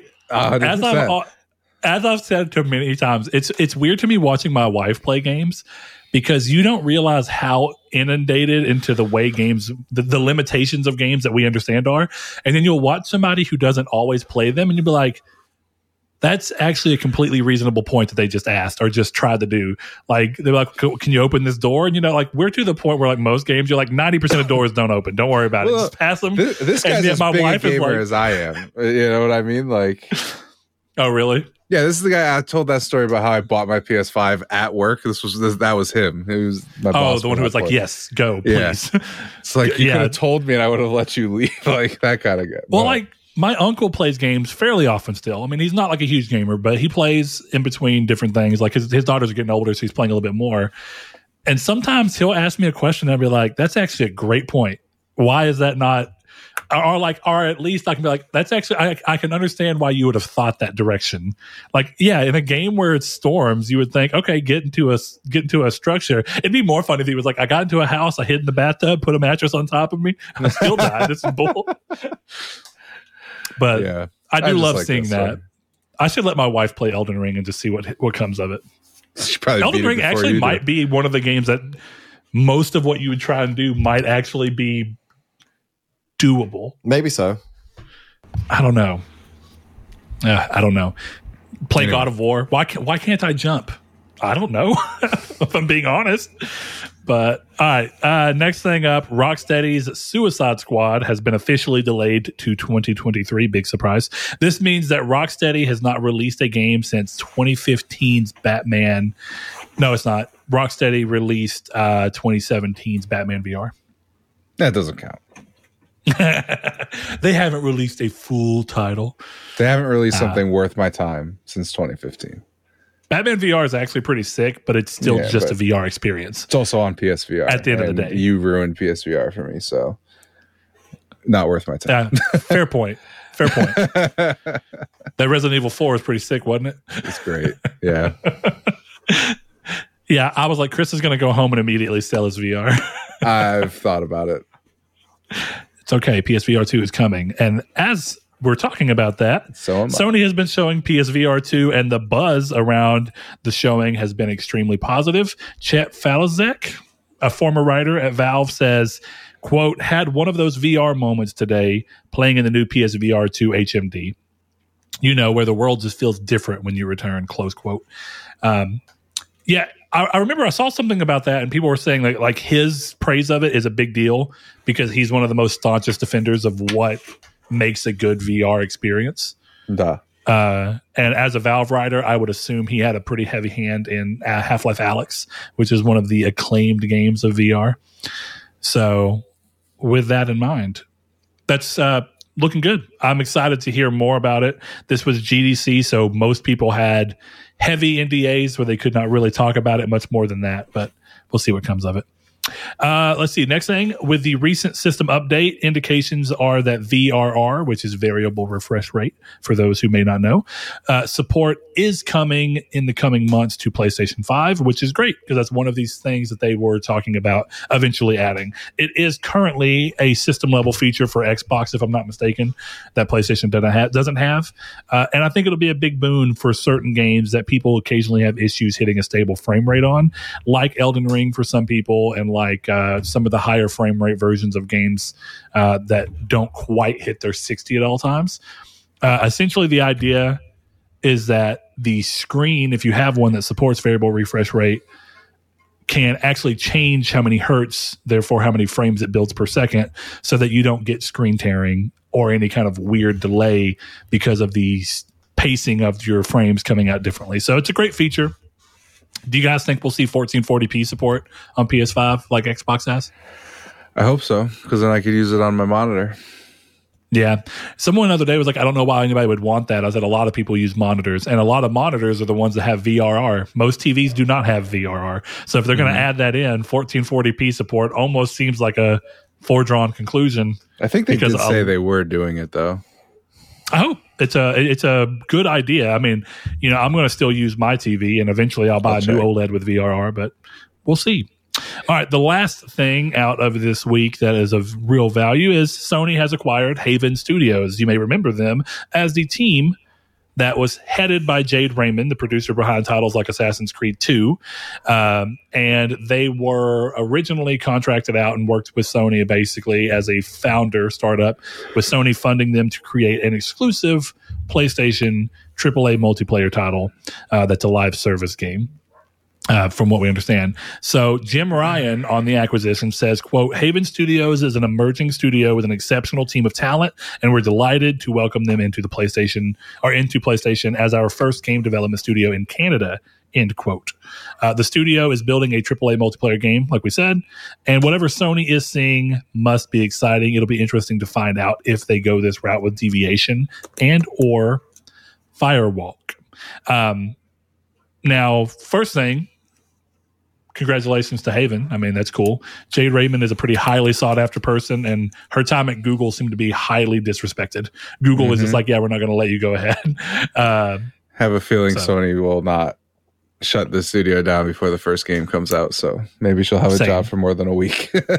same. Definitely when Sony seems to be, I don't want to say desperate because it's not, but Sony seems to be clearly looking in one direction for what they want to start investing in. They're going to continue investing in their normal type of games, but currently they are very head down in the we want to invest in multiplayer. Um, so, one of the things that has come out of this that I think, if you've been online at all in the gaming circles, you've probably seen at least one person say, is the console war. Oh, I guess this goes to show that Sony doesn't do uh, organic growth. Which the weird irony that I did not hear anybody bring that up on the one example of the least organic growth that they've done, Right. Bungie. exactly. Bungie is Bungie is the antithesis antithesis. There we go nice. of um, how Sony typically goes about their things. Haven is a weird thing because it's been drawing that about how Microsoft buys talent and Sony builds it up slowly but surely Mhm. and invest in it before fully acquiring it. Uh, and we've had conversations about that. Like I think Chris uh, on the episode where Saul was out had mentioned that he's starting to kind of sh- shift his opinion on the idea of Sony just essentially We talked about that on Discord. I haven't talked about that. on that was Discord. That Yeah. was well uh, something we talked about in person, but it may not have been on the show. Mhm. Um, of you talking about like you didn't want, you didn't think that there was much. You, you're starting to see more value in Sony Yeah, just so- buying something like. what I what I uh, was. I'll just Go ahead. Um, what I was saying was that the more I think about acquisitions and like like Colin Moriarty of, of Last Stand, he talks about how he wants them to build studios from the ground up, right? And I've always been like, yeah, that makes sense. But the more I've been thinking about acquisitions, to me, it just makes more sense to go, okay, we love we love Remedy games, we love how you guys are.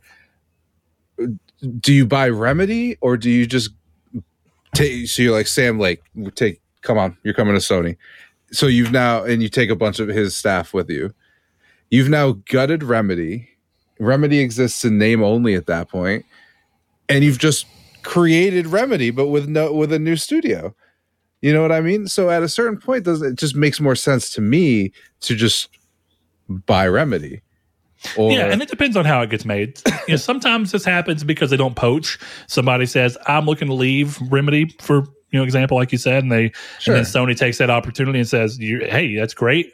And then a couple people decide to go, "Well, we really liked working with Sam, so uh, if if you'll have us, Sam, we'd like to work with you at your new studio." Right, sometimes it happens in a less poaching way, but sometimes it is poaching. Sometimes it's like, "Hey," But even kinda- if that do you remember the happens- do you remember the initiative? yeah, And the, the weird ironic situation of them eventually coming back in with crystal dynamics. And the reason being is that a good bit of the staff already at crystal dynamics came with the two people that heading that are heading the initiative and they came from crystal dynamics. And then what are we seeing? We're essentially seeing them two getting pulled other people being joined from other parts of the industry the two people who were the head people at crystal dynamics their style of workflow is not jiving very well with all these people they brought in from disparate studios. So what do they do? They go ah, let's just go get all the people who know how we work at crystal dynamics. This is an actual quote. Like oh they know how we work and they work well under this so we just decided to partner with crystal dynamics to to aid in development. So Right. essentially they did exactly what you're talking about but without buying crystal dynamics. They just said ah we'll just we'll just contract you out and then have you work with our new studio that has leaders that you're used to working with so that we can make this game yeah. I, Yeah, I can see the value I just, to me, it just seems to make more sense. Like, let's say they take Miyazaki from From, right? At that point, is From the same From that's making Elden Ring? No, right? no it'll be it'll be looked at as this is the from that made dark souls 2 which is what everyone views as the worst dark souls game Right. whether that's true or not So you at that at the point where you because I feel like if you're poaching people from certain teams, you're poaching them for the talent, right? You're poaching Miyazaki because of Dark Souls and Elden Ring and Bloodborne. So at that point, you just buy from because you're trying to you're trying to emulate that, right? And, Well, but are they? That's that's the real question. If, if I could see if it's a sense where Sony's like, we want to make a game like Destiny, but so we're just going to poach people from Bungie, and then them just being like, you know what? Why not just buy Bungie and buy Destiny, and then we have Destiny?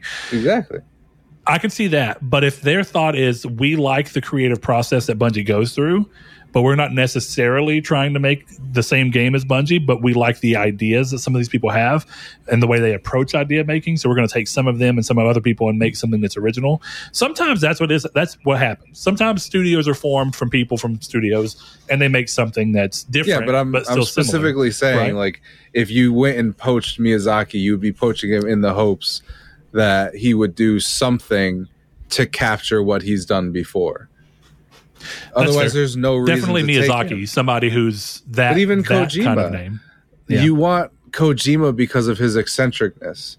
Like, Well, because yes, they're on series, not- right? Both of Yeah. them are known by name when plenty of other directors Or me, me um, Kojima's kind of a bad example for my point because he kind of just makes whatever the hell he wants.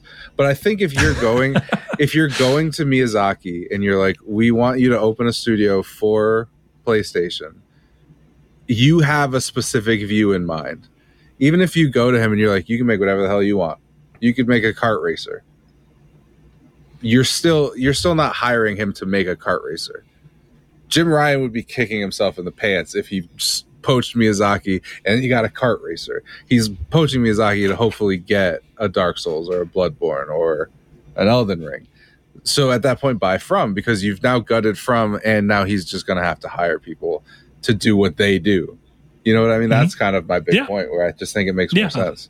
Like if Joe yeah, Schmo, if if a bunch of Joe Schmoes from these studios, no offense to developers, but if a bunch of random people who we don't know of and maybe are vital to those teams, but they don't necessarily gut a studio, start their own studio, then we see that. We see that with Deviation and Firewalk. But I think if you're going for specific stuff, it makes more sense to just buy from than try and open a studio because you don't want to acquire. You'd rather open your own studios, but then have them do the same thing.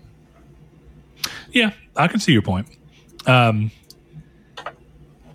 either way, I, I in think terms that, of the, the topic. yeah, going going back to this, I think, I, I guess, look, base feeling before anything else is said. So when you look at Haven Studios being open with Sony funding and in partnership with Sony, and then being bought a little over a year after that, or a, about a year after that announcement, in your view, is that organic or inorganic? It depends on if they were bought with uh, their own will. It depends on if Haven wanted to be bought. From everything that's been And being said by Jade studio and did. everyone at the studio, If the studio exec sold off just to sell it off and nobody in the studio, developers and such did not, then no. If but if they wanted that and they sought it as a team that they wanted it, then yeah, that would have been an organic grow. But if they did not, no. Yeah, I can actually agree with that. I mean, and it could just be PR, but Jade has said that everyone at the studio, she talked to them because she didn't want it to just be a, It, it needs a, to a corporate sellout, but rather that everyone agreed that it was a, a fit for ninety nine percent of the studio would have wanted it, then then sure. But if it's one of those horror stories that we hear, which we'll you know we'll know in, in months or less, it's not even has to be years at this point. True. That's yeah, that's absolutely true.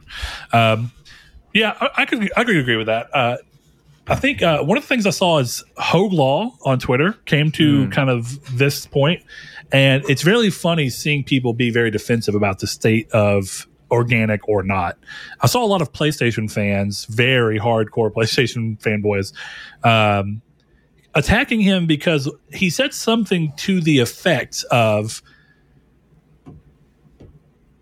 this it, it- to the effect of Microsoft's and Tencent and everyone else who's being very big uh, uh, towards acquisitions right now. He's saying that Microsoft and those people are putting pressure on Sony to move in a quicker fashion than usual. And a lot of people are like, "That what what? How is this not organic?" And he never said it wasn't, but people are being very iffy and, and kind of toxic to what that actually means.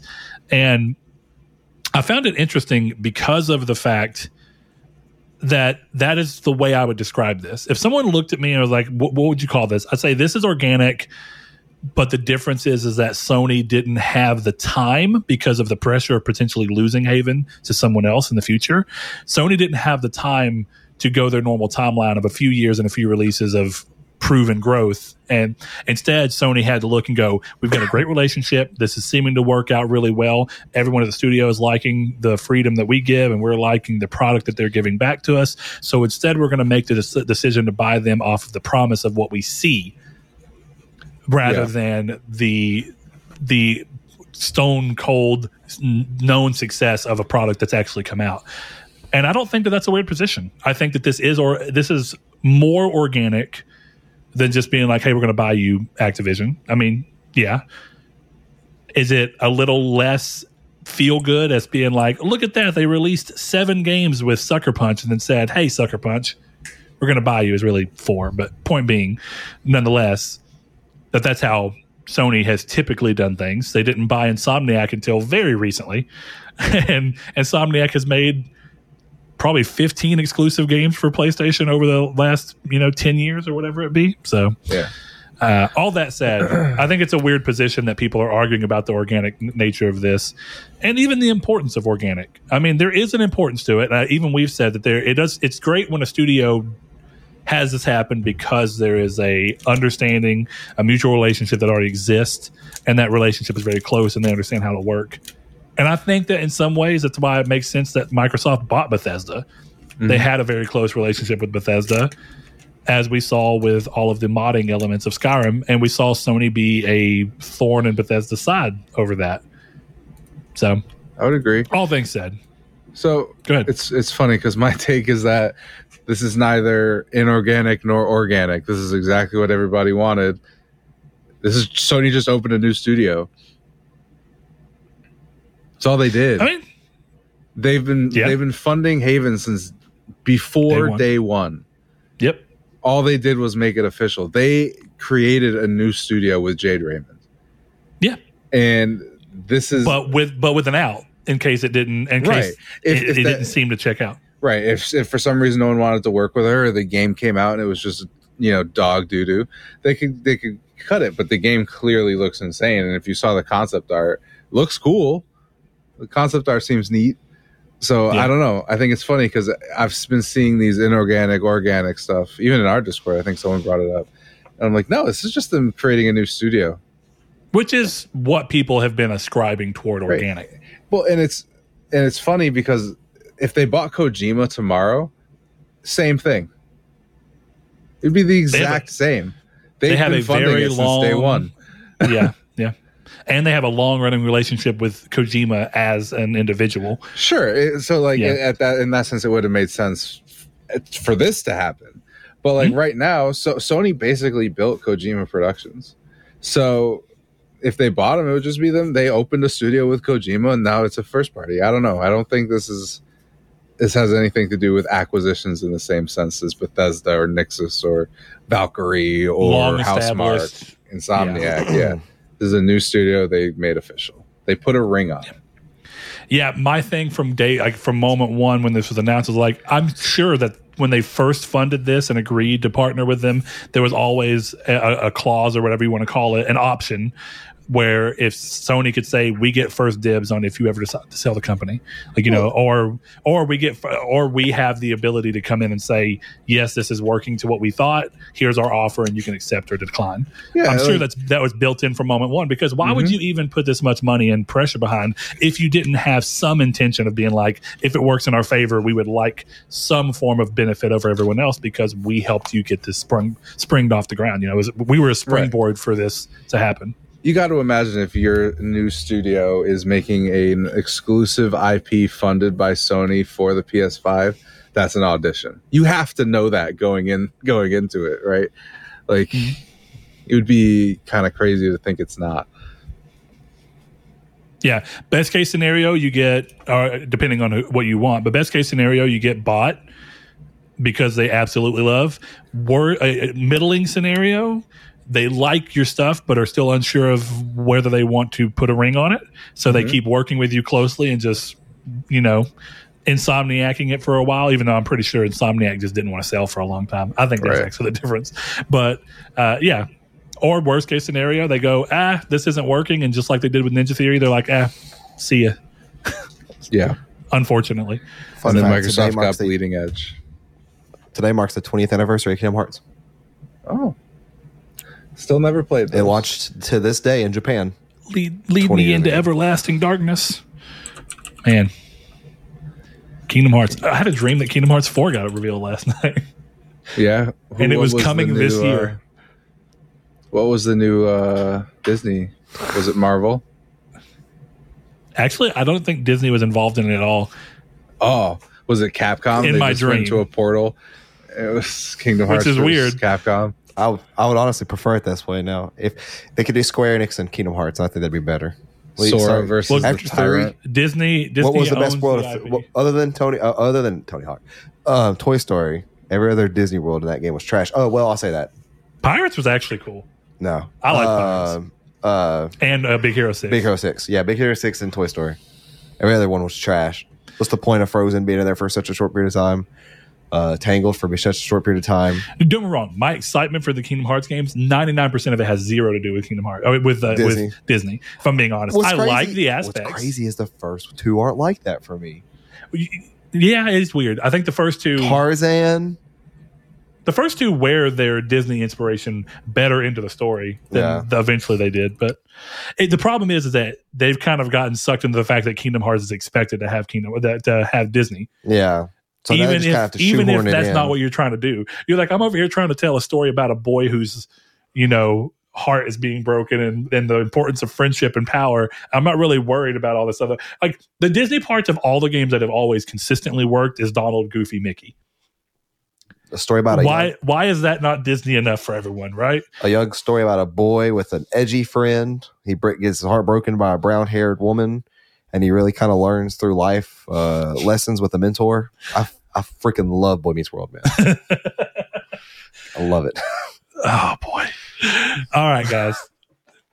Uh, let's see. What we were talking about earlier and kind of what we wanted to end the show off on is uh, there was a tweet that I, I saw that I feel like I'm correctly ascribing to our buddy Ryan um, on Twitter. Um, and it was someone talking about GTA Plus and what was kind of brought as a result of that is this idea that GTA Plus is going to be the first stepping stone toward Rockstar doing this with all their future games before eventually the success of GTA Plus and then Rockstar doing it and then Spartacus if it's successful and then Game Pass is that the industry as a whole is going to largely move towards a subscription based gaming future. And essentially, what are our thoughts on that? Uh, and how likely do we think it is to happen? And if it happens, how good, bad, or neutral of a thing that it is? Do you think that's a fair way to kind of phrase what we're talking about or what we agreed to talk about? Pretty much, yeah. Okay. Now, I guess first question, first question out of all that. Do you think the emergence of GTA Plus is a sign towards a rapidly expanding industry change towards subscription model? PS Plus, no. No, no, uh, GTA Plus. Oh, okay. Uh, GTA Plus, absolutely. Okay. Do I think it's for the betterment or not? Well, yeah, we'll we'll get We'll there. get so, it, Chris, Chris, do you think that GTA Plus, just as what it is, is signs of a rapidly increasing subscription model being pushed into gaming?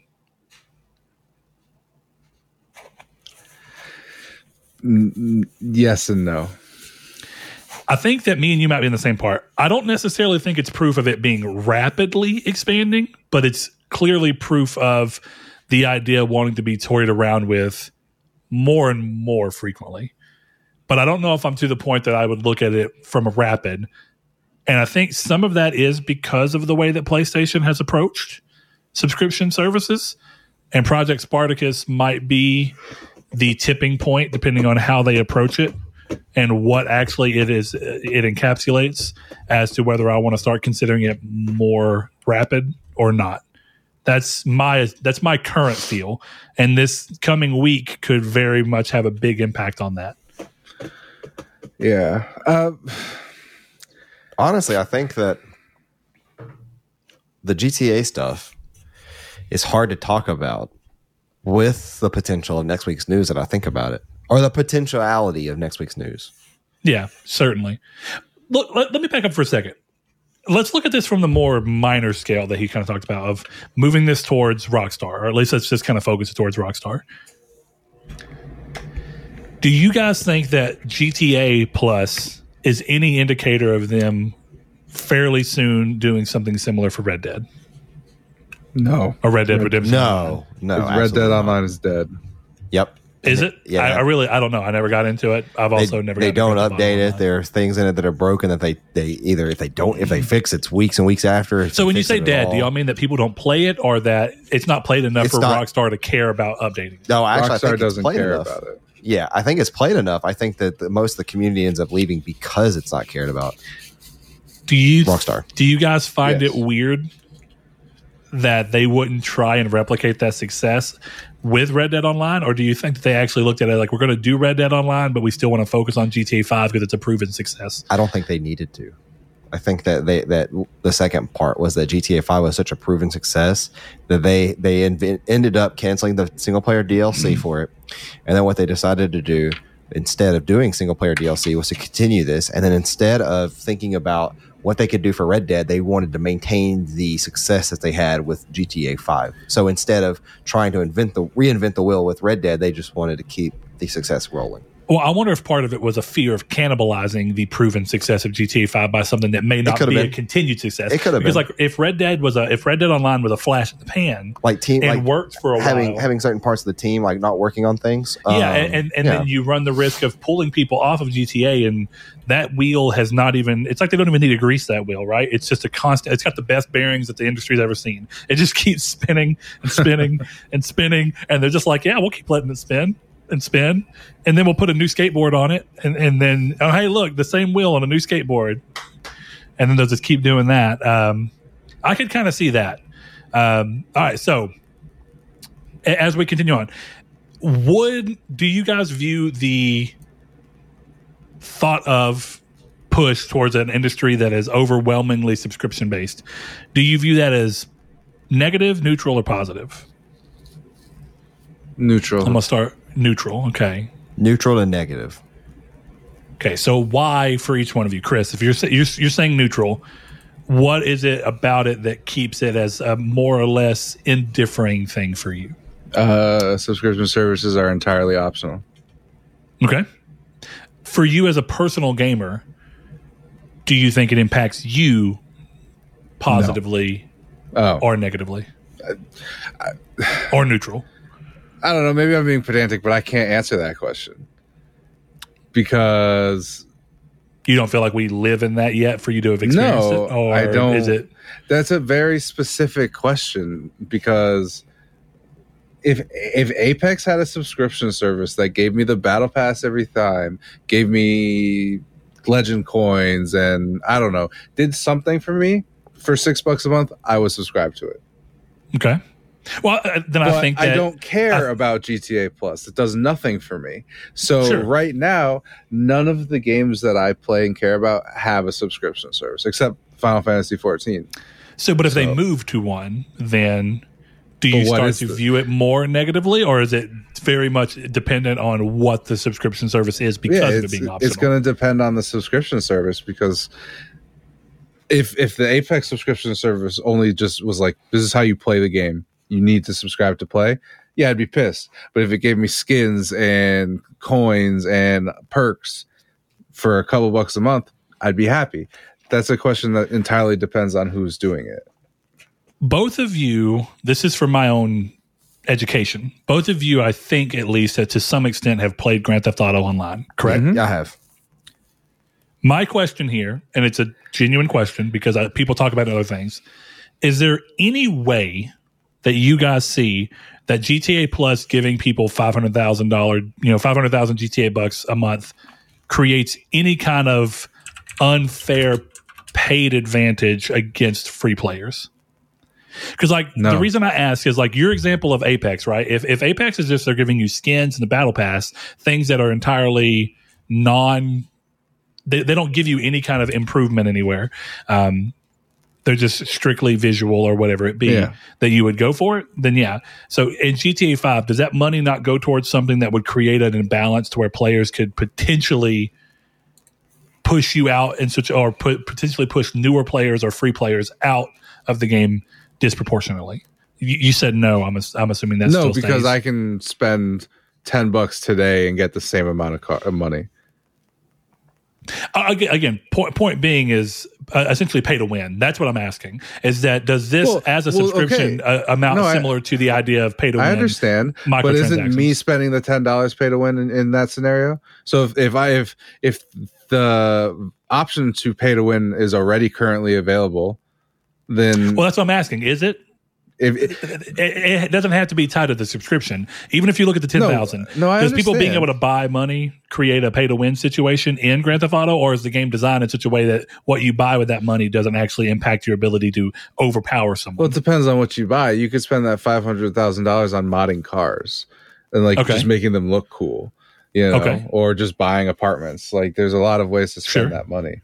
I just don't. I don't think in this specific scenario it's any more pay to win than the microtransactions that already exist. I guess that's what I ask. Is GTA is GTA Online competitive in any sense? I don't even know that. It can be. You can do like team deathmatch and stuff. I don't Okay. really know. I'm not big on the like cocaine warehouse shit that they have in there. okay.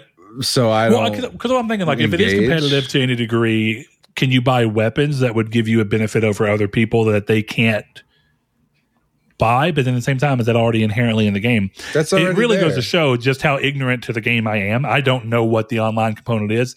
I I guess I assume that the idea behind the online is it's just the chaotic non-story parts of Grand Theft Auto, but with other players in the city alongside you. Is that kind Yeah. of the idea? exactly. Okay. Okay. All right. So I I'm going to turn the question to you. Positive, negative, neutral on the general future of games being more subscription based. I think that subscription base in general for anything is becoming a negative. I don't think that it inherently means that it's a negative, But it's I being think, used in a negative fashion. I think that it has the potential to be abused by companies. Um, I think that subscription services are replacing the very standard things that uh, you often just have rights to purchase outright. They're being replaced with subscription fee services that are completely um, not needed uh, at all. And I don't like the way that we're moving as technology and, and humans into this era. Um, I've spoke about this like two weeks ago about this exact same thing potentially happening. And it's like Rockstar listened and was like, you know what? We're going to create a subscription service for our game entirely. Before we get too far away from it, just so I, I understand, listeners understand, whatever, um, what are your examples of your view of of your statement of subscription services replacing things that you could otherwise buy individually? Do you mean strictly from like a microtransaction standpoint? Um uh, is your fear that there will literally become a point where instead of being able to spend the $10 for grand theft auto online bucks that you're going to be forced to have to pay the subscription version to get that value or uh, what do you mean by that statement uh, Well- if, if you have examples to help clarify Well, I'll just break it down. So with a PlayStation, I have to have a PS Plus subscription to play online. okay Um, and that's a half. Like I have to have that. Mhm. Um, I have to have internet to play online course. entirely. of course Those are requirements that I understand are needs, not requirements. Um, I mean, those are requirements, not needs. That's um, or those are requirements, not wants. That Oh, I yeah, okay. need. I I have to have that to play online. Um, those are forgivable, quote unquote. Those are just that's. I know that those are just going to have to be what it's going to have to be. Um, we got that way though by accepting the fact that we now play for PlayStation when last year you did not Sure. up until the end, right? I think is how that worked. Um, well or the PS, ps3 but yeah, well, yeah, oh, It- yeah, it is well, hard I- you're right it's, I'm- it's hard to look at yeah, new gen weird. systems It's and- weird. Yeah. Um, but we did that because Microsoft set the example of that people will pay for this. Let's do it. And we're in this exact same thing now, but with games. So now Rockstar is at this weird thing of like, let's create this uh, subscription service for our game, which a subscription service for a game typically has been exclusive to MMOs. There's been, I'm sure there's weird niche examples of this happening in other games, but it typically is with MMOs. Now, the difference is that you have to pay that to play the MMO. You don't have to pay that to play this. Um, I do not know enough about GTA Online to know if, if this gives you any kind of advantage or not. Um, like Chris Oh, said, this is ooh. completely optional. Go I for it. asked what's up chris I asked Blake because Blake plays, and he's. I said, "Are microtransactions GTA Online a fan of port of pay to win in your opinion?" He says, "Somewhat. At least in free roam, you can buy your way into special apartments that have guided missile systems, flying cars with rockets, but you can use that stuff in missions or anything. So it depends. you can't use it in missions You can. so it's oh, you oh you can I'll I'll clarify. But Yeah, I that- think that- he, he says can. Because if you can if you can use those things in missions, does that give you a higher chance of completing the mission, therefore getting more money, and then being able to further buy yourself into being able to uh, essentially Yes. bully down on other people that If is- that's what I'm understanding. That is here? how the mission structure kind of does work. I do remember that, unless that's Yeah. changed from how it used to be. You Uh, can't use but- it in missions. Okay, can't. good. That okay, that that that checks out. Then. so yeah, this this is almost the same. it's as like, chaos and free roam, but controlled in a mission environment where you could otherwise unfairly benefit, right? Because I mean, like essentially, Well, no, if you had those, if you had the final- ability for those in, in mission, you could complete missions easier and quicker, and therefore, in in game is free roam though. I mean, the that's, only that's reason true. the only reason to do uh, missions is to be better in free roam. And So- this automatically gives you a leg up without having to do yeah, said yeah, I am assuming because I, I don't even know what the That's how it was are. when I played it. So Some- the missions aren't like individual instances, right? The missions happen No, within are. the same world, well, they are, but it's like it's like it's like a so strike. it loads you into a lot. Yeah, yeah, exactly. it's like a That's good strike. Yeah, it, it, it takes you out of the world and puts you in this new world with like three uh, matched made people or friends or whatever. Okay. and then then you end up with a mission. Then you're outside the building in free roam again. It's like you're just standing there, and then you have all your upgrades, and then people are out in the world with you. Once you complete the Yeah. mission, you come back. It kind of Uh, like as if you automatically went back to the tower. or or or, something or, like like when you complete a mission in GTA, you like you walk out of the building, and you're standing there like in the open world again. It's kind of like that, but there are Suddenly, players. you're loaded back Yeah. into the, the grand server. Yeah. so, but so like there's a way, and and this is cynical, but or actually this is pessimistic, but if this is a, a company driven thing, they're in it for the money. So you can only assume that eventually it's going to get to the point of like where it's going to be unneeded. It's going to be, uh, and by that I mean that it's going to be strictly for people who do want to pay to win. Because you could argue that pay to win is in mobile games and you it's an option, but even then, if you don't use that option, then you will be stuck. Like the game then becomes designed around using that option.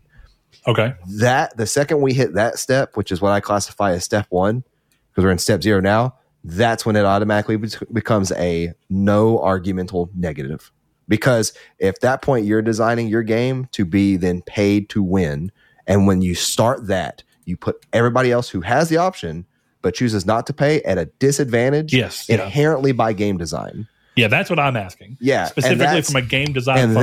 that that is that is where I will fundamentally disagree on this. And then here's the, the problem is this what I talked about a couple months ago is this will spread like the plague. So Rockstar gets away with it. Well then I I promise you, I actually guarantee you within six months, Ubisoft will do this. I I I I, I want somebody to on let's see. It will be on September the 27th. If Ubisoft has not done this, I will give the first person who points that out $100.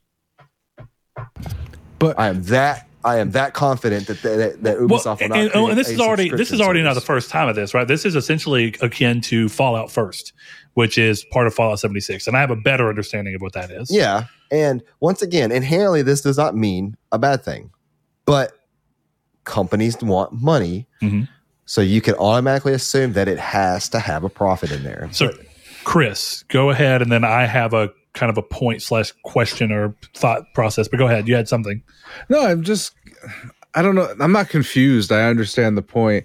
I just don't I don't understand why you seem to have like such a so you have a vehement issue with it because like what's the context where it's bad until like I feel like this is one of those things where like you'll know it's bad when it's bad.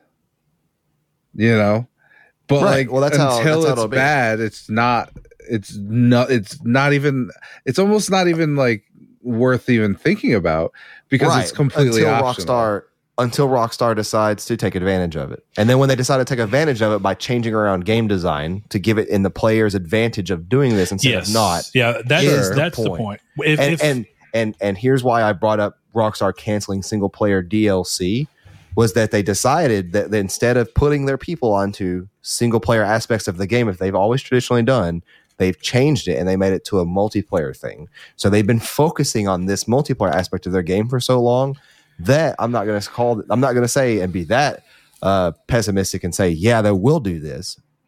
But it's not going to surprise, I think, anybody that if, they If they start do to change game design to this, and then, No, but here's the that thing. Well, and here's the thing with with like Rockstar, I'm not going to say that they have been a scummy company in the past with stuff like this. I can't think of a single example when they've shoehorned people into having to pay for stuff like this. But when you have game devs for like Ubisoft, I will go back to them, where devs came out and said that some of the stuff in Assassin's Creed uh, Limited Edition was actually scheduled for the game, and they they hid it behind a limited edition paywall. yeah, That's when you start to get scummy game design. Well, see, it's like it's like we talk about, and it's always it's, things don't have to be inherently bad. Like microtransactions are not inherently bad, but when microtransactions lead you to doing like what Assassin's Creed Odyssey did, where they purposely cut the experience rate from what was expected from previous game, uh, you know, Origins, to make it to where you more slowly level up unless you buy a double XP boost which then essentially puts the game at where universally everyone says feels in line roughly with where Origins was before and what would make sense for standard game pacing, then what you're doing is you're adjusting game mechanics in a need to in an order to try and push someone towards buying something that is not required, but is so inherently against them from the beginning that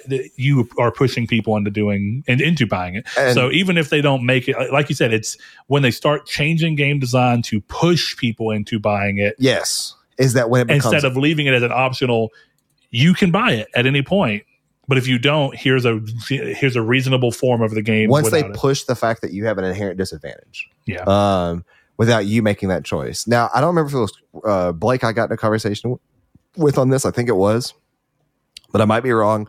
But we were talking about this whole Assassin's Creed thing. And we were talking about how when you have specific items in game made for limited editions, um, pre order bonuses, and stuff like that, I brought it up as a point that eventually some of that stuff gets put in the game no charge. Yeah. Sometimes it gets sold on the PlayStation Store for $4 at what point ethically and morally do you you'll never know but at this point it's like that four dollar sword that they're selling extra only has a four dollar value because they deemed it as so to put in a pre-order bonus but how do you know that that sword was created in mind of being a pre-order bonus and they did not just take one of the swords they had that was going to be in the game originally and then go hey let's just and then hey let's this. let's take this out. Let's take access away from this. And then the second stuff like that proves that it happens like it did with assassin's creed Od- odyssey i think or origins. Whichever one that came out where the devs were like we took things out specifically to put them in the market like Yeah. we took things out of the game that you would have had for free and charged you for it and uh, of course it's anecdotal we don't ever complete, completely know but at least the Right. the the concept behind there. that that yeah that it's, is it's the planting a seed philosophy of like, well, now you have this happen. Well, like I said, Rockstar's never given you a choice. But the second Ubisoft starts doing this, it's like, okay, now they for sure like they're more likely to do something that I would have negative thoughts on than Rockstar. But it doesn't. It's still or at least the more hands that are in the pot the more likely that Right. someone will start to do unsavory things and by nature somebody with dirty hands is eventually going to put their hands in the pot and exactly and by nature of having dirty hands you have the arms that are started to have those hands and i think that this is the arms this is this process here with rockstar doing this is the arms of the machine the dirty hands will follow and i and it's it's by nature just how this will work this is what i said you know when we talked about this not too long ago that's my stance on it all i don't like it just because it's opening up windows for more subscription services and subscription services don't have to be a bad thing but there are things in this world that have subscription services now that have never had subscription services in the past. You used to be able to buy Photoshop for like four hundred dollars. Now you have to pay ten dollars a month for it. Guess what? In forty months' time, You've you've, lost your money. Uh, it's the same thing with like renting your router from your cable company. It's the same thing with like you can go buy these things, or you used to be able to. Now you physically can't. You you can't Sometimes, buy. yeah. It's not Sony Vegas anymore, but it's because they sold it. But it's you can't go buy Vegas editing software anymore at a premium. I don't think. Last time I tried, you could not. Yeah. it was on a subscription. Yeah, they service. move that might have changed. because it's it's more beneficial to them. Yeah, and they'll make more it is more money. And beneficial that's- to you, right? Because you get uh, you get included in updated versions. But Well, at the same and- time, and- if you just want to buy something because this current version fits your needs, or or it's beneficial because maybe you don't have five hundred dollars to shell out. You have twenty dollars this month, and you don't use it for four months. Then it makes perfect sense. Sure. But not everything has to be that way. but it, it, goes back to uh, what Jehudi MD said in the, the community stake. Options are good. Actually, Yeah. yeah. When Vegas sold out in 2017 or 16, I think they they've stopped making this. It's 779 a month. Ooh, Um, and I might be reading this wrong. You know, Vegas Edit 365 valid until when? So it's a month. Actually, that's not a month. That's like six days. Yeah. So I don't know why you would do this to begin with, but look what it's called. Pro 19. Why are you buying a three year old outdated model for seven something dollars a month? yeah. I mean, Well- Walmart Plus exists, so we're in a whole new world. What is what is Walmart? Plus? Is that Justin Timberlake? No, but scrolling fastly. Wa- Walmart Plus is Justin Timberlake. That's what it sounded like the you most just asked. Most confusing thing I've ever heard. What is Walmart Plus? Is that Justin, Timberlake?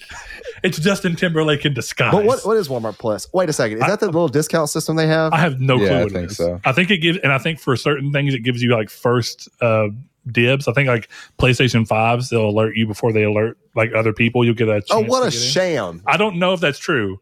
I could be wrong, but I know Let me pay this I know that billion dollar Kiki- corporation an extra couple bucks a month. so that- Kiki mentioned that he was able to get Vince's PS5 somehow, some way through benefit of PS of uh, Walmart Plus. Rather, now, if that's all Walmart Plus is, that's dumb. If it has other services, which I'm sure it does, I'm gonna look it up right now. But let's. What does communities take for the episode? Um, I guess we can we can rotate it around this in particular. Uh, you know, how do you feel about games moving more towards subscription services, and is it something that you like, dislike, or or neutral toward? I mean, kind of. I guess I can pose them the same questions that you guys were posed. Okay, Walmart Plus is actually. I, I can't see the price, but this looks really well done. This is you get early access to promotions, Okay. uh, including Black Friday. You get free shipping with no minimum order. Okay. You get free delivery from your store. Okay. So your local store brings it to you for free. this you is get- basically Amazon Prime. You get well. You, hold on, this ain't done. You get discounts on pharmaceuticals. Okay. You get cheaper gas prices, Okay. five cents a gallon. That's actually kind of a lot. Yeah. Depending on how much you have to get up, and then you scan items as you shop in the stores, and it pays off your phone, and you're you don't have to check out at all. Okay. So you go through with your buggy, and then you scan everything, and then you just pay it. And I guess you walk out. It- yeah, it's it's like an in-store version of So Amazon this is one hundred percent one of those subscriptions. I'd say this is this is worth it. This is where subscription services are like. This is the little little hope that subscription services work really well. Who's playing xylophone? Or is that your low battery warning? Ha! Oh, I heard. I heard. Yeah, it's. I heard. Yeah. All It's a good thing we're wrapping up. I guess. It is a good thing we're wrapping up. These can these headphones are getting on their last leg. Hey, and don't forget you can you can visit the the Triangle Square subscription service at patreon.com where you can pay a dollar a month. That's only a hundred and wait, three hundred sixty five dollars a year. Oh, we got, wait, saying we're guys, we throwing got stones in a in a glass house. a glass house. Dude, our, our, our this is like this is like Candy Rock House is what we're in. Uh, yeah, guys, we, we've got to start. We've got to start changing the mechanics of this show to benefit people who pay, so that they'll want to pay. Wait oh, a minute. dude. Okay, I guess listeners, let's put them at like what is the lowest kilobyte you can put as audio, if you listen through they're gonna- Spotify, you're going to listen to 64 kilobytes per. bro? You're gonna be listening. Okay, so yeah, starting today on, if you listen to this show for free, uh, Shuhai will or Shuhei. I don't know why I said Shuhai. Shuhei will just murder you. That's that's Whoa. that's number one. If you're at a dollar a month, um, I'm coming for you. If you're at five dollars a month, you're in the clear. Well, you're you're in the clear on like on Fridays and Thursdays of every month. Tuesdays I You're at can't help you. 100 That's bucks Chris a is coming month. for you. I'm coming. Yeah, and uh, he's not Whoa, with, not whoa, with whoa, intent, whoa. not with intent of bodily Are harm. Are we still talking about death, or are we talking about something else? Uh, Both. But you guys can answer our community's take, which is, of course, what do you think of the Rockstar subscription situation? uh, you can find us at Triangle. Uh, why do I do that? You can find us at Twitter at Triangle SQRD. You can find us at Discord in the link You description below. You can find us on YouTube if you want to see our beautiful faces. And of course, you can find us across all podcast services. The irony is your face is going to be cut off in the YouTube video at this point Oh, it you're going to be out of frame. I'm gonna be out of frame. I had to stand up. These chairs suck after for so long. Um, but with that being said, we thank you all for this episode and check us out next week. Oh, thanks, guys. Shout out to our patrons, the Lord Corgi, Salvador Garcia, Ham and Egger, Bailey Robertson, Rob Wartpoint, Mark Schutz, Cypher Primus, Kyle Grimm, Rude Days 93, Joshua Lago, Kevin Bacon Bits, Luke Rabbit, Danny Villalobos, Solitary Red, Jehudi MD, Sean, Josh Ayers, Derek Porter, Constantly Kenny, Matthew Green, Sean Santarude, Steven Salazar, Shadowist, and my name is Dan. Thank you all